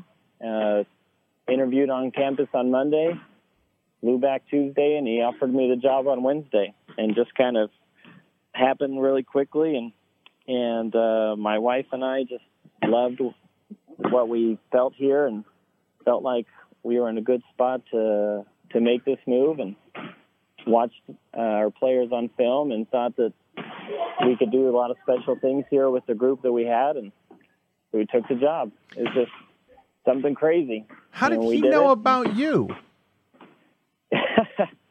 You know, I I still don't know the answer to that question.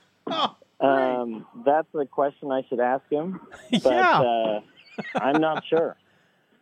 But he he told people he was hiring me before he even talked to me, and wow, or at least that's the story. And I guess I'll uh, I won't believe otherwise because it Nah. makes me feel good. I guess. Yeah. Why ruin a good story, right? Uh, we don't need to find out Yep. the truth. No, we're good.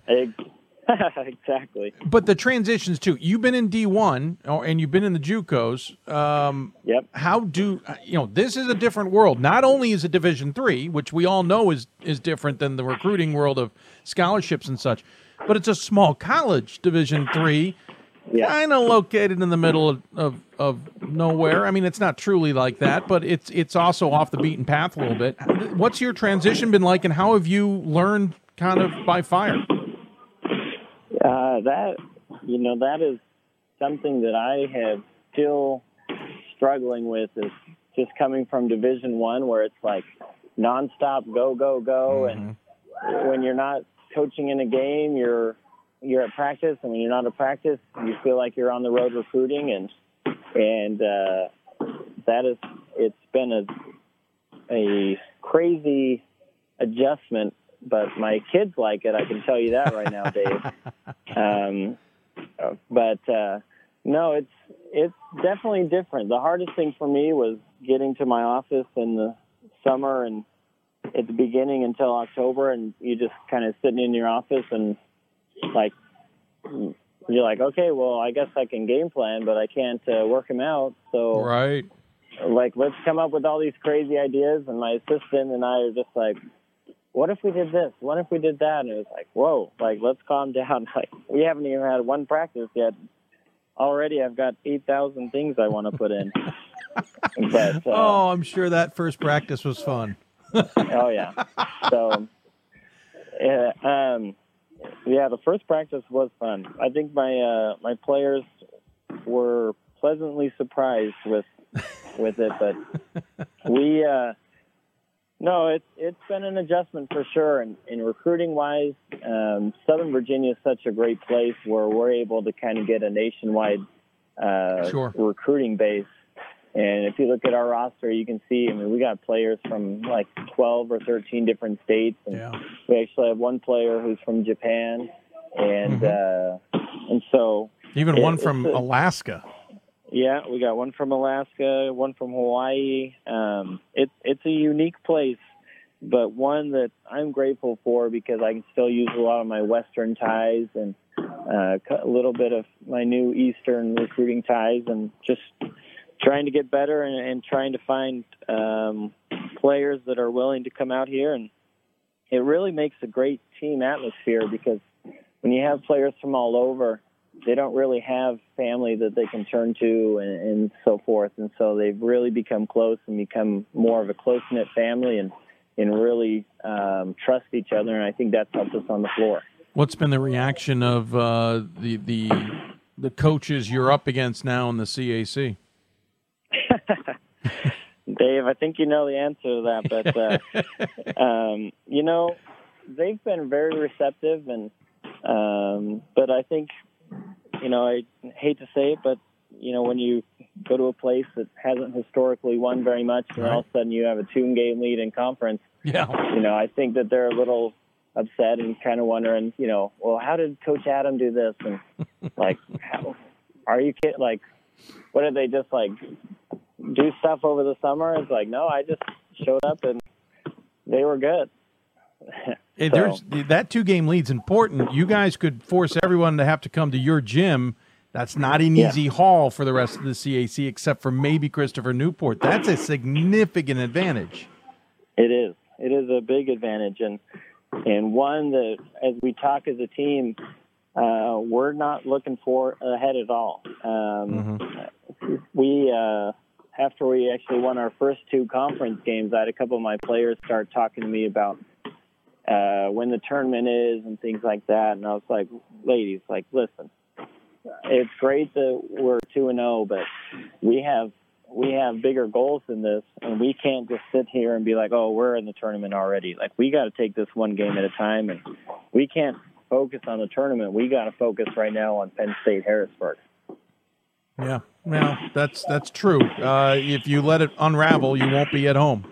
Um, yeah, yeah. yep. Uh, There's still a chance we can finish in fifth place and Sure. not have any home games. True. Uh, and you've got York ahead at home, Christopher Newport, Salisbury on the road, Mary Washington at home, plus all the others. You've got still Yep. a lot to do between now and then. Coach, I, I really Yep. appreciate you coming on and chatting with us. Uh, fascinating stories. Uh, we'd love to dive in sometime in the future even further and unpack, uh, but we'll let you go for now.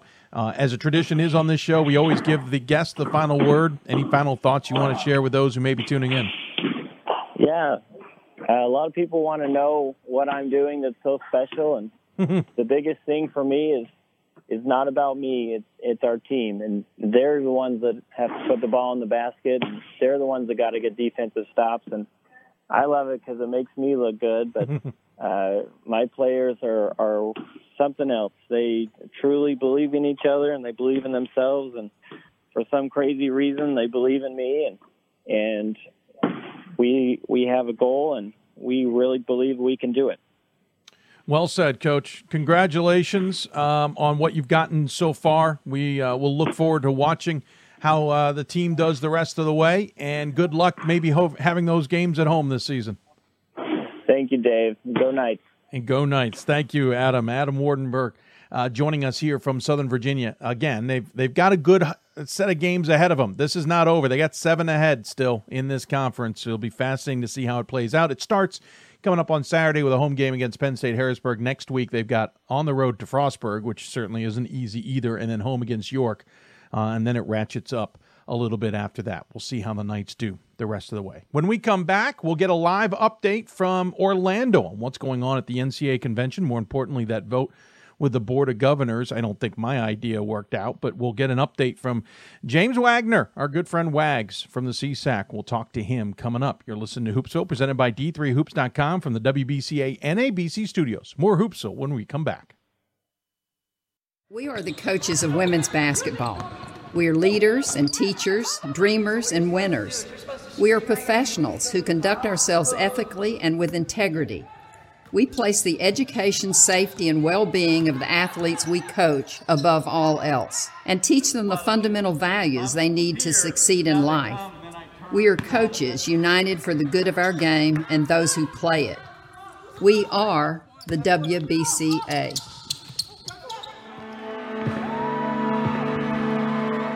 Great moments are born from great opportunity.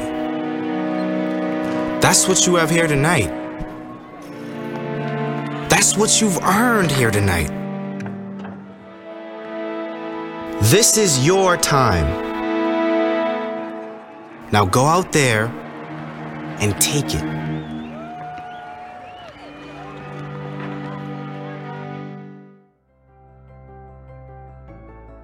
It's on us. It's on all of us. And it's time to act now. It's on us to start the change. It's on us to be the change. It's on us. It's on Division 3. It's on all of us to stop sexual assault.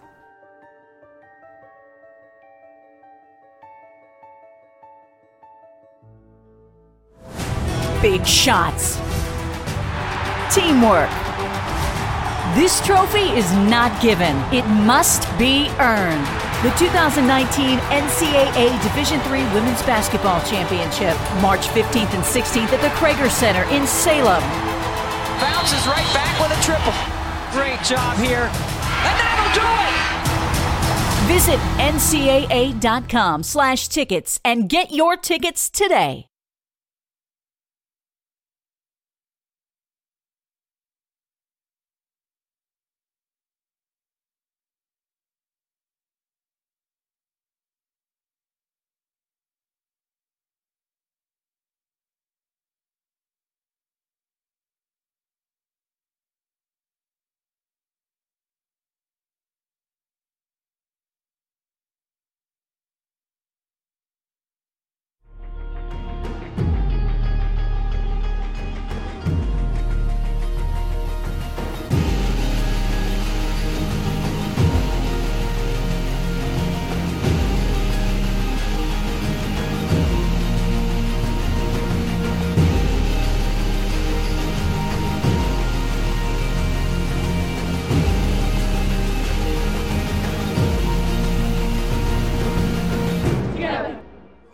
I'm Karen Harvey, head basketball coach at Montclair State University and a member of the WBCA Coaches Association. We hope you enjoy the show. Now back to Dave at the WBCA Center Court. And welcome back to Hoopsville, everybody. Hope you are enjoying the show. Uh, if you got any questions for us, tweet us at D3Hoopsville or hashtag Hoopsville. Email, email us, hoopsville at D3Hoops.com. Join us on Facebook, facebook.com slash Hoopsville. I'll admit, though, the email may be acting up. I just tested it because we usually get more emails, and I, I, I hadn't seen any in a while. Uh, my test hasn't come through. So find, find those other ways. If we have to, we'll, we'll fix the email for a future show. Um, so we've been talking a lot uh, we started the show talking about this. We talked a little bit about it on Sunday. The NCAA convention taking place right now. There's no legislation for basketball right now. We haven't had legislation for basketball in a few years. I think the last time was when they were investigating the idea of cutting uh, the seasons by about 10%. Basketball, ironically, was uh, excluded from that cutback. Um, but not a lot of things you would think would catch our attention. Well, we talked at the beginning of the show about the Board of Governors and the fact that the D1 basketball side of things and the problems that they've had have shook things up. And one of the ideas from the Rice Commission, Condoleezza Rice, was to add five Board of Governor members. There's already a 20 member panel, 16 of them are voting. The other four, like uh, the president, Mark Emmert, do not. Um, Division three's got two representatives. Division two has two representatives we can dive into the weeds here. There's eight members from the Division One football bowl subgroup. There's four or five from the Division One football championship sub. Anyway, the point being is they said add five more, but they really shouldn't be institutional. And I said, and granted we came to this idea a little late, D3 should maybe leverage this. Okay, we'll give you the votes to do that, but we need either membership, know, representation, I should say, or how about a bump to our percentage so we can operate proper championships? You keep bragging about how good Division 3 is, how it's about the student athlete and how Division 1 would like to model itself after D3. Well, how about you give us a little bit more money so we can model our championships like you do? Something to that extent. It didn't happen. 71% went with it, but apparently the conversation was a dandy. So joining us live from Orlando, Florida, which to honestly, folks, I'm impressed we got him on the line because there's more to do than sit in a hotel room and talk to us. But Mr. James Wagner joins us from the CSAC, the Assistant Commissioner of the Colonial States Athletic Conference. Sir, I appreciate you taking the time to join us and chat with us. Always a pleasure, Dave. Always a pleasure. Thank you, sir. So, listen, the one thing that I really wish the convention would do more often is stream these events mm-hmm. um, mainly so that we can hear the debates and conversations going on. I got a sense on Twitter that was hard to say that there was certainly some debate. You kind of let me know there was more debate. What? Let's try to figure out where we should start. Let's start with the fact that this topic was maybe not as slam dunkish as maybe everybody thought it would be. No, uh, to be honest with you, there's a lot of conversations among the Division three institutions um, for our conference in general, with our ADs, with our ADRs, and with our presidents on what we were going to do. Obviously, each school has its own vote, and the conference itself has its own vote. Um, and all the conferences were in the same boat, talking with their ADs, you know, and that was the buzz at our commissioner meeting this morning was how was your conference going to vote? How was your administrators are going to vote? Um, for those of you who don't know how this worked, uh, we had a association-wide association-wide business session this, this afternoon at 5:45. I believe this is the first time they have done it since 2002. Uh, all three divisions were in the room. The voting delegates, basically the same thing that we're going to do on Saturday with our own stuff at Division Three, but all three all three divisions were in there. Uh, the meeting was opened at 5:45. Bud Peterson, who is the uh, the president of Georgia Tech, ran the meeting. Uh, he's the head of the board of directors, and of course Mark Emmert was there on the dais as well as with some other members. And uh, when the meeting was opened, uh, there were some. There was a point of you know you could comment uh, to the group about the legislation as it was moved and seconded and was on the floor. Um, I will say there was about 20 people who spoke. Uh, some were in favor, some were against. Uh, there were some Division three people that said this is a Division one issue. This has nothing to do with Division three. Uh, there were some institutions, some presidents that said we support this, uh, gives it more oversight, more representation for Division Three.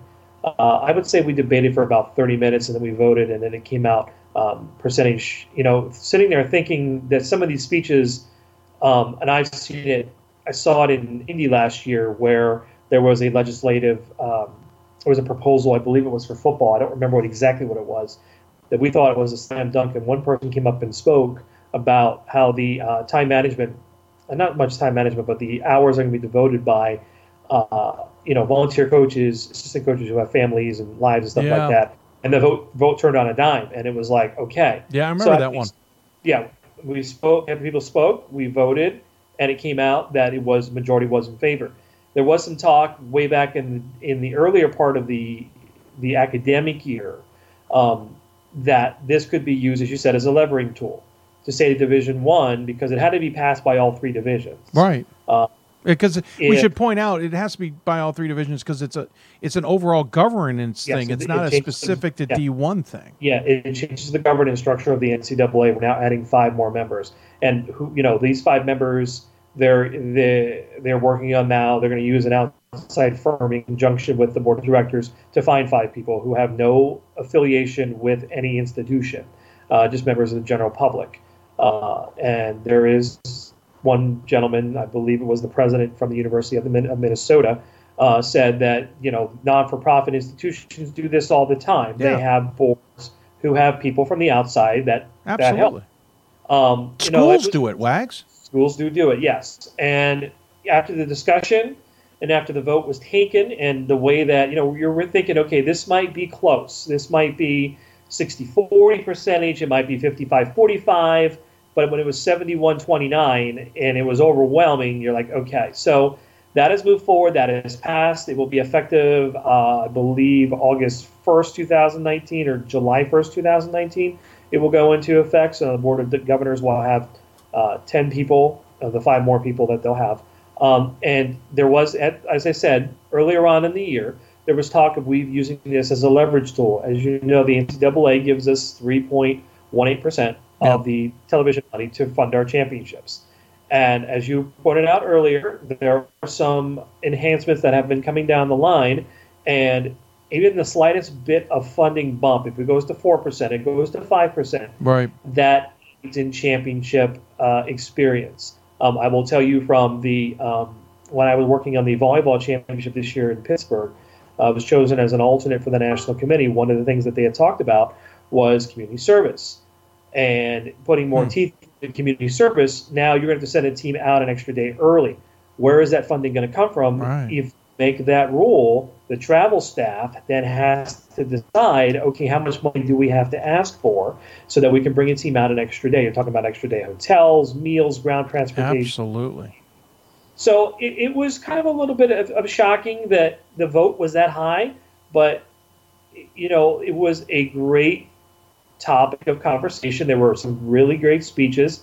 Uh, you know, talking about how passionate they were about Division Three and how this wasn't a Division Three issue, wasn't a Division Two issue.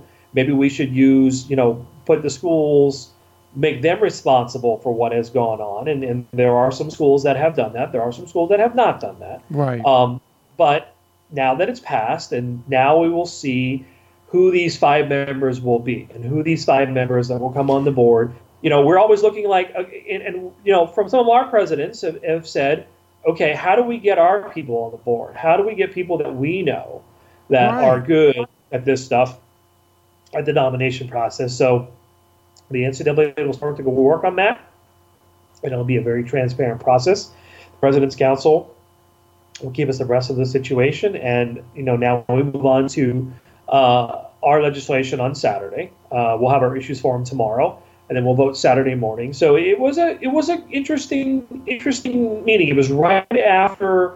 Uh, Dr. Emmert made his uh, State of College Sports address, which I will get to in a minute, because there are some two topics, a couple of topics that have been discussed here at the convention the last couple days that are that are hot button issues. Hmm. Um, it talked about uh, how the, the, the, the NCAA now has this opportunity to kind of um, you know get into the forefront of some some social issues that are still going on. For those of you that know the history of the NCAA, you know the NCAA was founded almost 100 over 100 years ago because of deaths in college football in the early the only part of the 20th century. Interesting So, and ironic. yeah, pay, play, player safe player safety is a big part. You know, regulation and different things that we have done. The NCAA has been, you know, on the forefront of, of, of civil rights issues in the 60s and 70s with integration. Obviously, with Texas Western uh, winning the national championship in men's basketball, they talked about that today. Um, but there are some topics that are that are starting to come to the forefront um, that the NCAA is trying to get out in front of, and, and that was something that Dr. Emmert talked about today, and that's been the buzz um, that has been around the convention the last couple days. Well, let's get we'll get to that in a moment. I want to go quickly back to to the BOG thing first. I find it ironic that someone says this isn't a Division three issue. Yes, the problem isn't a Division three one, and it's not a Division two one. It's clearly a Division one problem. But the BOG is a Division three issue. The Yeah, BOG. I don't understand why someone would go up there and say we shouldn't be involved in this when I would, as a Division three member, absolutely want to make sure I've got a foot in the door and a say in all of this, because it also makes Division two and Division three. We're, we're lumped into that NCAA word. Well, I, I- should I should say it wasn't like the the, the, the division three not the division three issue was because of the division one scandal. That's what they were referring to. Division three men's basketball had nothing to do with what went on in Division one men's basketball. Oh, sure. Yeah, and, and and there are some people out there like, look, if, if this gets Division three uh, another foot in the door in Division two and helps us get more funding and more resources, then it works. But and but has that chance gone? Is the leverage point now history? Because the as I saw it was, you can use this right now. and Go listen, D three, D two. We're not voting for this unless you make sure we have a voice of that group because those five members out outrank all of us because we've only got four combined. And D three, I don't know what D two wants, but if we were to match D 2s money, we'd gain twelve and a half million dollars per year by last year's numbers. That is a ton of money when you look at it because division just one gender spends 12 million dollars in championships. That's all of those championships in division 3. And to gain think that 12 would- and a half million dollars would be a windfall in division 3. So I feel like great, but now it's been voted for. Have haven't we Yeah. lost the leverage? I, I, I, I can't say that for sure. I mean, there, there was talk among some people about using it as a leverage tool, but you know, and there's also the, the, the danger that okay, you know, and we didn't vote by division. That was the thing. I thought we were voting by division. We voted all as one. I wanted to get that there too, yeah. yeah, they voted as one lump sum. So, you know, there was talk of that, and I will be interested to see. Now we have to sit back and wait to see who these five are going to be, uh, and and see if this in the next two or three years. Um, and again, it's all dependent upon, you know, there's talk of renegotiating the TV contract again, and Yeah, because the current contract doesn't expire till like 2025 or something.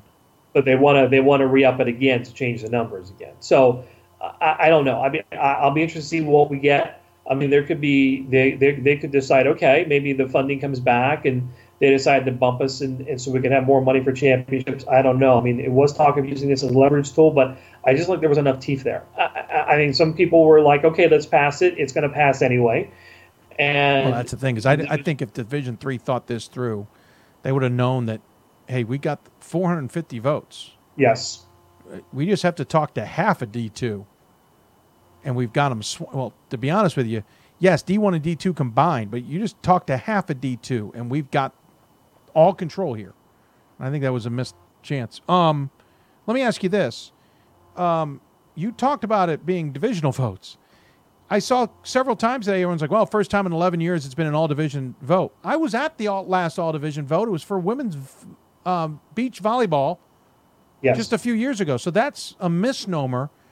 The other thing is, I know why we voted for this on Thursday. Wags, the NCAA wanted to make sure the media is talking about it on Friday, not voting Yes. Saturday morning, so they can't talk about it until Monday because they'll lose interest to talk about it on Monday. And as a result, you don't have a traditional convention where the divisions can talk about these issues as groups Yes. before they vote. I- Yes, I, we- I feel yeah. like this was shoehorned to some degree, even though we all knew it was coming.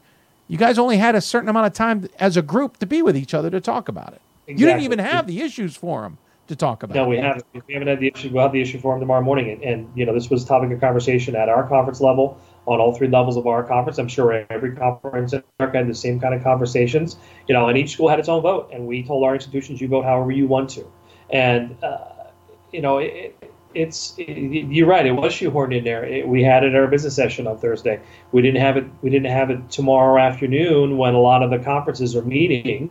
Um, and then Saturday is when we all vote and leave. Well, for the Division One, the Division Ones are done and then they, they've voted. But um, yeah, it was it was interesting timing. But like I said, 71-29, and it's gone through percentage wise. And now I'm just sitting back interested to see um, what is going to become of this. But you know, there were some other topics that Dr. Emmert did talk Yeah, about that have come to to, the those. forefront. That will, I'm interested because I, the last one of the ones I remember him going to. Well, you had the awkward moment where he was talking to all three presidential council heads. D two talked about how they had a windfall of money and were expanding their championships. They turned to the D three president at the time. She goes, "Well, we're in a deficit. We're cutting back on our championships." And you could literally hear the D threes, which was about half the crowd, going, "Uh huh." Uh, so those Well, always come up with some interesting moments. Mark Emmert saluting the, the student athlete in the sack was another one I remember. So there are always some interesting nuggets that come out of that. I'm curious what he said today. So the two the two main things that that we have talked about today mostly is number one, what is the future with sports gambling? There is probably in the next two years, 33 out of 50 states in this country will have legalized sports gambling. Yeah. Um, and how is this going to affect the student athlete? And I had a conversation this afternoon with somebody, um, somebody on the management council um, was talking with me and my boss about okay, is it going to get to the point that a roommate of a student athlete is going to go out and place a bet on a game? Um, you know, going to place a bet on a game that their their roommate is playing in. Um, is it going to get to that point? You know, you have sports gambling is starting to take off rapidly. Yeah. Uh, being in Pennsylvania, there's a new sports book opening up every two weeks, um, and the revenue involved for the states is a giant windfall. Once they figure out how to tax this, it's going to be it's going to be a windfall for the states. Well, we're Um, catching up to the rest of the world to some degree, but at the same time, right. I mean, this is all new. Yeah, and and and the thing is, there's going to be any type of legislation coming from the federal level that protects student athletes. Are we going to have bookies hanging around Division three schools when Division three schools start to get on the betting wire? Is that Hmm. going to happen? It may or may not. I don't know. Uh, it, it, it's just it's taking off so fast, and the NCAA is staying in the forefront of it and just saying what is going to be the future of the NCAA. Again, the old rule was if you sponsored any kind of legalized sports gambling in your state, you couldn't have an NCAA championship. It Right. hit New Jersey about a couple of years ago because they lost a bunch of championships. Right. Now do we get to the point, and, and there was a story somewhere, I forget where, that Las Vegas is clamoring for NCAA championships. You and I both know if they hold an NCAA, any kind of NCAA championship in the city of Las Vegas, it will be a sellout. People will go to these Oh, things. it'll be a slam dunk. A slam dunk. You could put know- two opening weekend events in there, two different sites, and they would both sell out. you have you have the new arena in downtown Las Vegas, Yep. the T-Mobile Arena you, that holds nineteen thousand. You could hold basketball games there, no problem. Perfect. I don't think I don't know if we were talking. I was walking over somebody. I don't know if the new football stadium is open air or not. I, don't, I, think believe it is it's open. closed air. I'll double check while you're talking, though. So are we going to get to a point in 2025, 2026 that the Final Four is in Las Vegas? 100,000 people. That's a giant windfall for that city. But then again, now you have people betting on the game and going to the game. So that's this the topic. There were a couple of topics about a couple of panels today about that. The other one is the emerging esports. How is that going to figure in? I mean, five years ago there was one team. Now there's over 165 teams. You know, the students are already on your campus that play these games, the League of Legends, Fortnite, or whatever. And for the first time today, I heard uh, some not this well, I'd say interesting comments about these games that they are, you know, they they are um, violent, you know, first-person shooter. That they you Yeah, know, are true. misogynistic. They they are primarily played by men, uh, and you know diversity in those games. And, and, and again, my ten year old son plays Fortnite. I have no no idea what Fortnite is. Yeah, my son plays plays- it too. He plays it with his friends, and it's and it's you know my son has autism, and it's good for socializing with other students, and it's great. But you know, these schools are investing this money in these these these computer labs and, and computers and you know playing games and the NAIA has signed off on it. High schools have signed off on it. The NCAA has not signed off on it yet. And one of the reasons why is these students get paid. to play these games that win prizes. How do you regulate that? Yeah, Um, true. I'm saying it is coming down the pike. I mean, there's there's conversations on our conference about esports that some of our schools have it. Some of them have, is, yeah. is the CSAC going to have esports in five years? Possibly. It, it, it could come down the the pike there. I know the Big East has a league. I know um, some the Big Ten. You know, they uh, they televise their championships, so it's it's very interesting there. So who knows? Uh, by the way, to answer your question, it is a uh, closed, but it has the capability of opening up some windows uh, in Vegas. Okay. So yeah, no, absolutely available for uh, the Final Four, to say the least. And then the only other thing that I heard of today was, and I, and I forget where the story was, is that there's been some talk about the NFL not covering um, teams as far as, you know, catastrophic insurance. yeah, I read that today too. Yeah, and that eventually is going to start trickling down to our level, and that's going to affect schools Well, and some, who. yeah, some insurance companies are backing out from uh, um, insuring football. Yes, and that's that's a big thing that we worry about is you know football being a violent sport. You know, are we going to run out of play people that are going to insure football teams, and, and what, what's the future of football? Um, couple legislative things that you will vote on on Saturday at what should have been the regular vote. um, let's see. Um, I know there's football. Just in case any football fans are tuning in about changing their preseason, what's the what's the toe in the water feel uh, if that's going to pass? Well, you know, only one school in our conference has football, Keystone. Of course, they don't play. They're, they're going JV next year. They're going varsity in 2020. Um, not really too sure what the.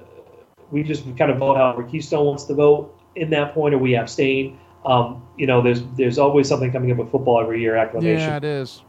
and, and, and there's another one with soccer and field hockey. I think some, you know, and, and the thing about acclimatization is that we talk about with our institutions, it's also a financial obligation. If you're going to bring your students in three days early, that's three more days you got to feed them. That's three more days you got to house them. That's three more days you have to bring staff in. So it, it the all these have a financial impact, and it's not required. If the NCAA if the NCAA says you can bring your student athletes in three days early, you don't have to. No, certainly, no. You can come in.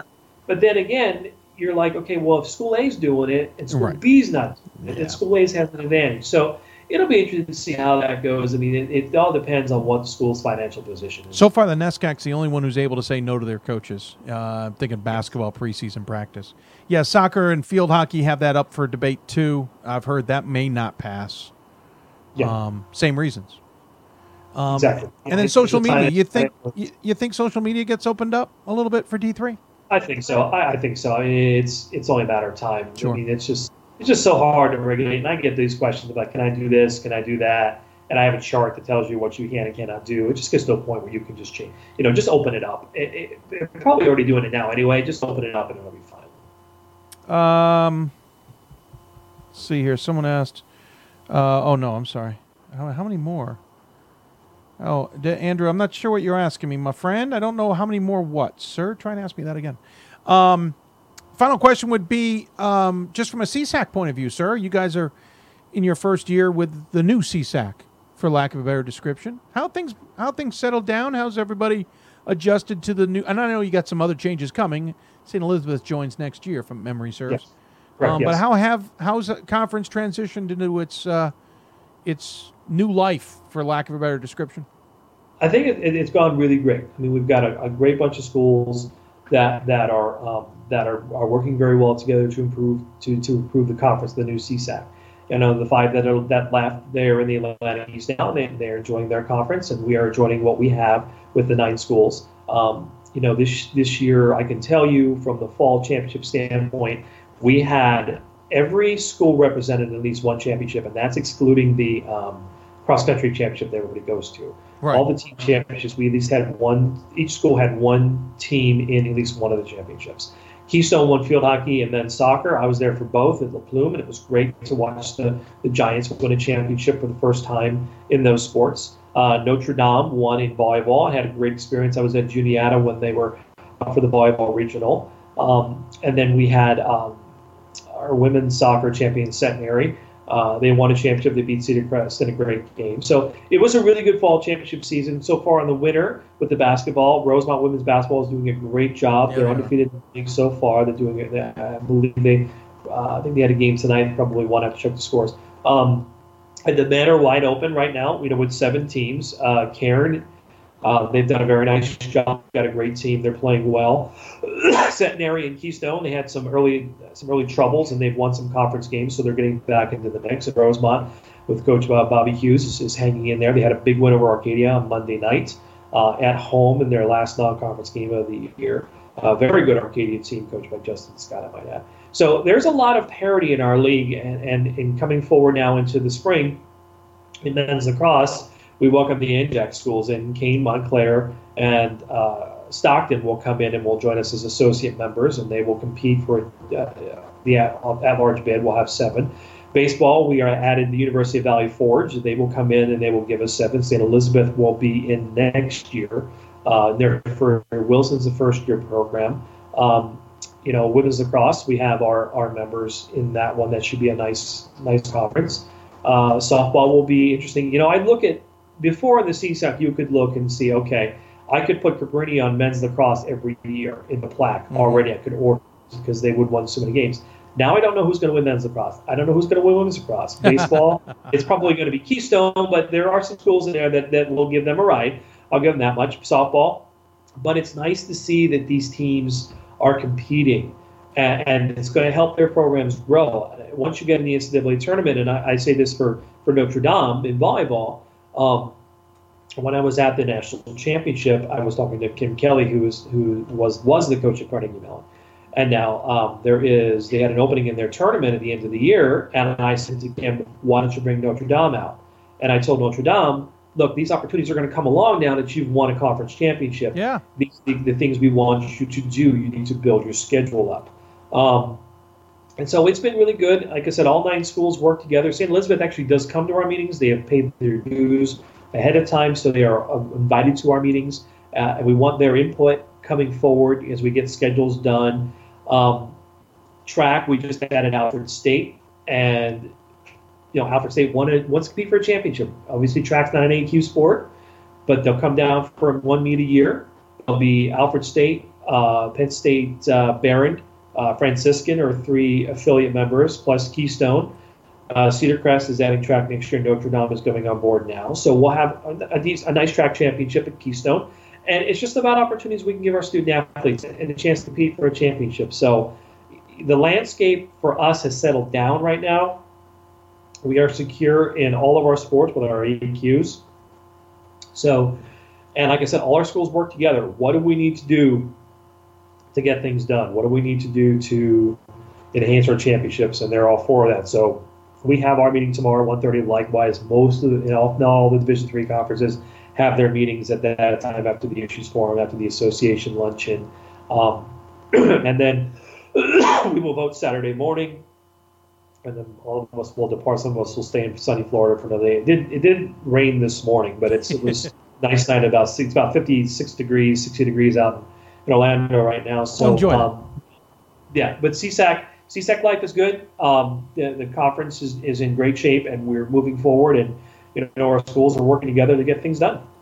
Uh, just so you know, um, it's going to be brutally cold by the time you get back here to the uh, Mid Atlantic region. So that's my gift to you for enjoying Orlando's yeah, weather. I figured. That's what I figured. I, I get back 10 o'clock Saturday night, so it'll be quite frigid. Yeah, that's that's pretty much it. Hey, Bud, appreciate the time. Thanks so much. Um, and no we'll catch up with you. I have a feeling you might be making an appearance next week just because you love our happy hour. Okay, that sounds good. I'll be around. All right, Bud. Take care. Thanks for the time. Appreciate it. Always a pleasure. Awesome. He is James Wagner. Appreciate him taking the time to join us, as he always seems to. If you got, qu- um, we're going to wrap things up here. A couple of notes. First, we're going to quickly go through the women's top 25 results. Also, a couple other notes here and there as well. Um, Let's see. First off, uh, hats off to Steve Moore at Wooster, won win number 750 for just his time there, if you can believe it. He's won now 837 games overall. He's now won 750 there at Wooster. Congratulations. He is also going to be a member of the 2019 Ohio Basketball Hall of Fame induction class, and uh, he will be honored about that on Saturday. So, congratulations to Steve Moore. Um, I got this little note about um, uh, MIAA men's basketball. Uh, Olivet won at Calvin for only the 13th time in school history and for the first time since 2009. Um, you have to go back to two, 1986 for another occasion. So Olivet men winning uh, at Calvin for the second time since 1986. That is incredible, to say the least. Um, prideful moment. Uh, Goucher Catholic re-engaged uh, familiarities yesterday uh, in their rivalry, per se. I, I have yet to do the full math on this, but I believe it was only the second or third time in that rivalry that dates back to when Goucher um, entered the, the, the CAC, I think in their third season, and, that was uh, late 80s. I, I, could be wrong. Early 90s, I'm sorry. Um, that both teams entered the game below 500 with records. Uh, the last time I know was in 2010. I can't remember if it happened twice in that season or not. And then I'd have to go really deep dive and figure out when the last time it may have happened. Um, ended up being a dandy of a game. Uh, Goucher tied it on a steal and a three pointer with 3.2 seconds left. Actually, hit the three at the buzzer. Uh, forced overtime in a game, by the way, the first half was all about runs, second half was all about back and forth and then overtime. And Goucher ended up winning it in overtime. For so the first time Goucher has beaten Catholic since I think it was 2013 or 2014. First time they beat Catholic at home since 2003. Guess who the Catholic head coach was in 2003? Mike Lonergan. Uh, so Steve Howes has won every time Catholic has come to Goucher until last night. Mike Lonergan loses his last season at Catholic, his last road game at Catholic. That was the last time Goucher won a game against Catholic at their own place, which goes, by the way, into the joke. It used to be that um, Catholic always won at Goucher, Goucher always won at Catholic. And so Catholic's place was the SRC North, Sports and Recreation Center North, and Goucher's location was nicknamed Dufour North or I'm sorry, SRC South and Dufour North. It was a running joke between Pat, myself, friends of ours like Ray Martell, and the like. It, it was just fun. So it was nice to see that kind of game have a little bit of a shot in the arm. Um, and it, it you go to the Olivet there with Calvin. Pretty impressive. Speaking of the MIAA, tune in next Thursday. Big news, surprise announcement check in with us next Thursday during the marathon show, which we point out uh, will air a truncated version. We're going to go noon to eight is our tentative schedule now. We're putting everything together. I know it shouldn't be tentative a week out, but for personal reasons, we've had to make some tough decisions on this show. Um, to be honest with you, I even debated about just killing the marathon and doing uh, a traditional show on that Thursday. But we're gonna we're gonna go with a longer show. Most likely, twelve to eight will be our game plan. Maybe one to nine, something like that. Um, it won't be the full 12 hours. Personal reasons, a lot of things behind it, but just understand we will get out more information uh, starting hopefully tomorrow and then early next week. And we got some great guests lined up. We look forward to having that show. Um, women's top 25 quickly, rather quiet. First time we've been able to say that all year. DePauw, we mentioned earlier, lost to Wittenberg last night, 65 61. Interesting enough, they've got Oberlin coming up. We just had Oberlin's coach on the show, so DePauw's uh, schedule isn't getting any easier. Misericordia had their first loss of the season. They lost to Kings 80 to 70. Uh, they'll have FDU Florham coming up, but Misericordia taking their first loss. They still haven't even played DeSales because of weather. That's coming up in about a week and a half or so, I think, off the top of my head. Otherwise, nobody took any losses. By the way, breaking news Thomas More has a game this week. they will take on Geneva on January 26th, to their 23rd game of the season. Um, a receiving votes category, Eau Claire lost to Oshkosh. Hats off to Oshkosh. Women are really playing well. Um, and Loras lost to 18 Wartburg. No surprise there. Loras is a good team, but Wartburg's a, a pretty solid team right now, to say the least. Thank you, Mark, for the kind words. Um, appreciate that. Uh, there was something else I thought. Hold on, double checking. Um, thank you, Andrew. Um, let's see here. There was something uh, swore there was, I guess, not that important. Um, uh, my blog's out for the top 25, by the way, if you missed that. That one is out as well, so check that out. Oh, it's email. I was going to double check, see if we any, got any surprise emails. I don't think so. By the way, um, Wags appeared on the uh, Blue Frame Technology Hoopsville hotline. You should point that one out. Uh, all interviews on the Hoopsville Hotline are courtesy of our partners at Blue Frame Technology and their ind- industry leading production truck software. Is your college ready to showcase its teams through a reliable and innovative video streaming service that won't break your budget? Blue Frame's advanced digital broadcast tools will help take your broadcast to the next level. Learn more today by visiting www.blueframetech.com and tell them that I sent you. Uh, make sure you mention us and the show when you give Blue Frame a call about your streaming needs or your production needs. You can get that production truck software without uh, streaming with them, but we hey, why not stream with them as well, right? Um, that's going to wrap us up. We're going to get off the air here. Sunday, back on the air, 7 o'clock Eastern. And again, a week from tonight, we will be on the air, most likely done and dusted already with the marathon. Um, but look for the marathon show coming up next week. Um, and with that, I'm going to double check we don't have anything else before we wrap up with one last thing. Um, yeah, I guess that. Oh, by the way, Elmhurst had uh, was it Augustana on the ropes, and uh, a technical foul. Two technical fouls cost them that game. Really interesting what's going on in the top 25, folks. There is a lot of good teams.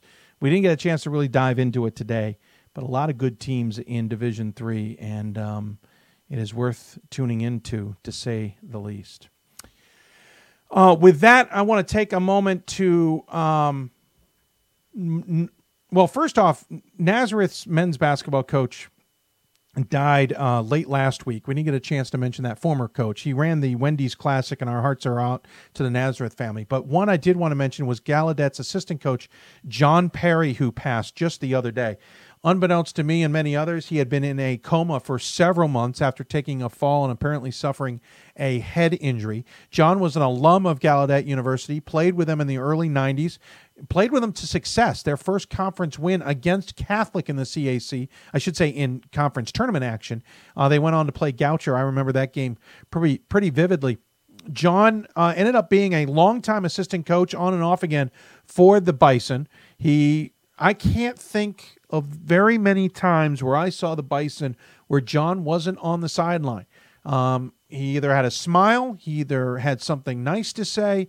Uh, I interacted with him not a lot. I didn't get to know him very well, but I always knew he was there. I always knew as a public address announcer, he was the one signing the information to the team, knowing like introductions and stuff. He ended up being the cattle, uh, the the uh, the connection between you know officials and staff and whatever players.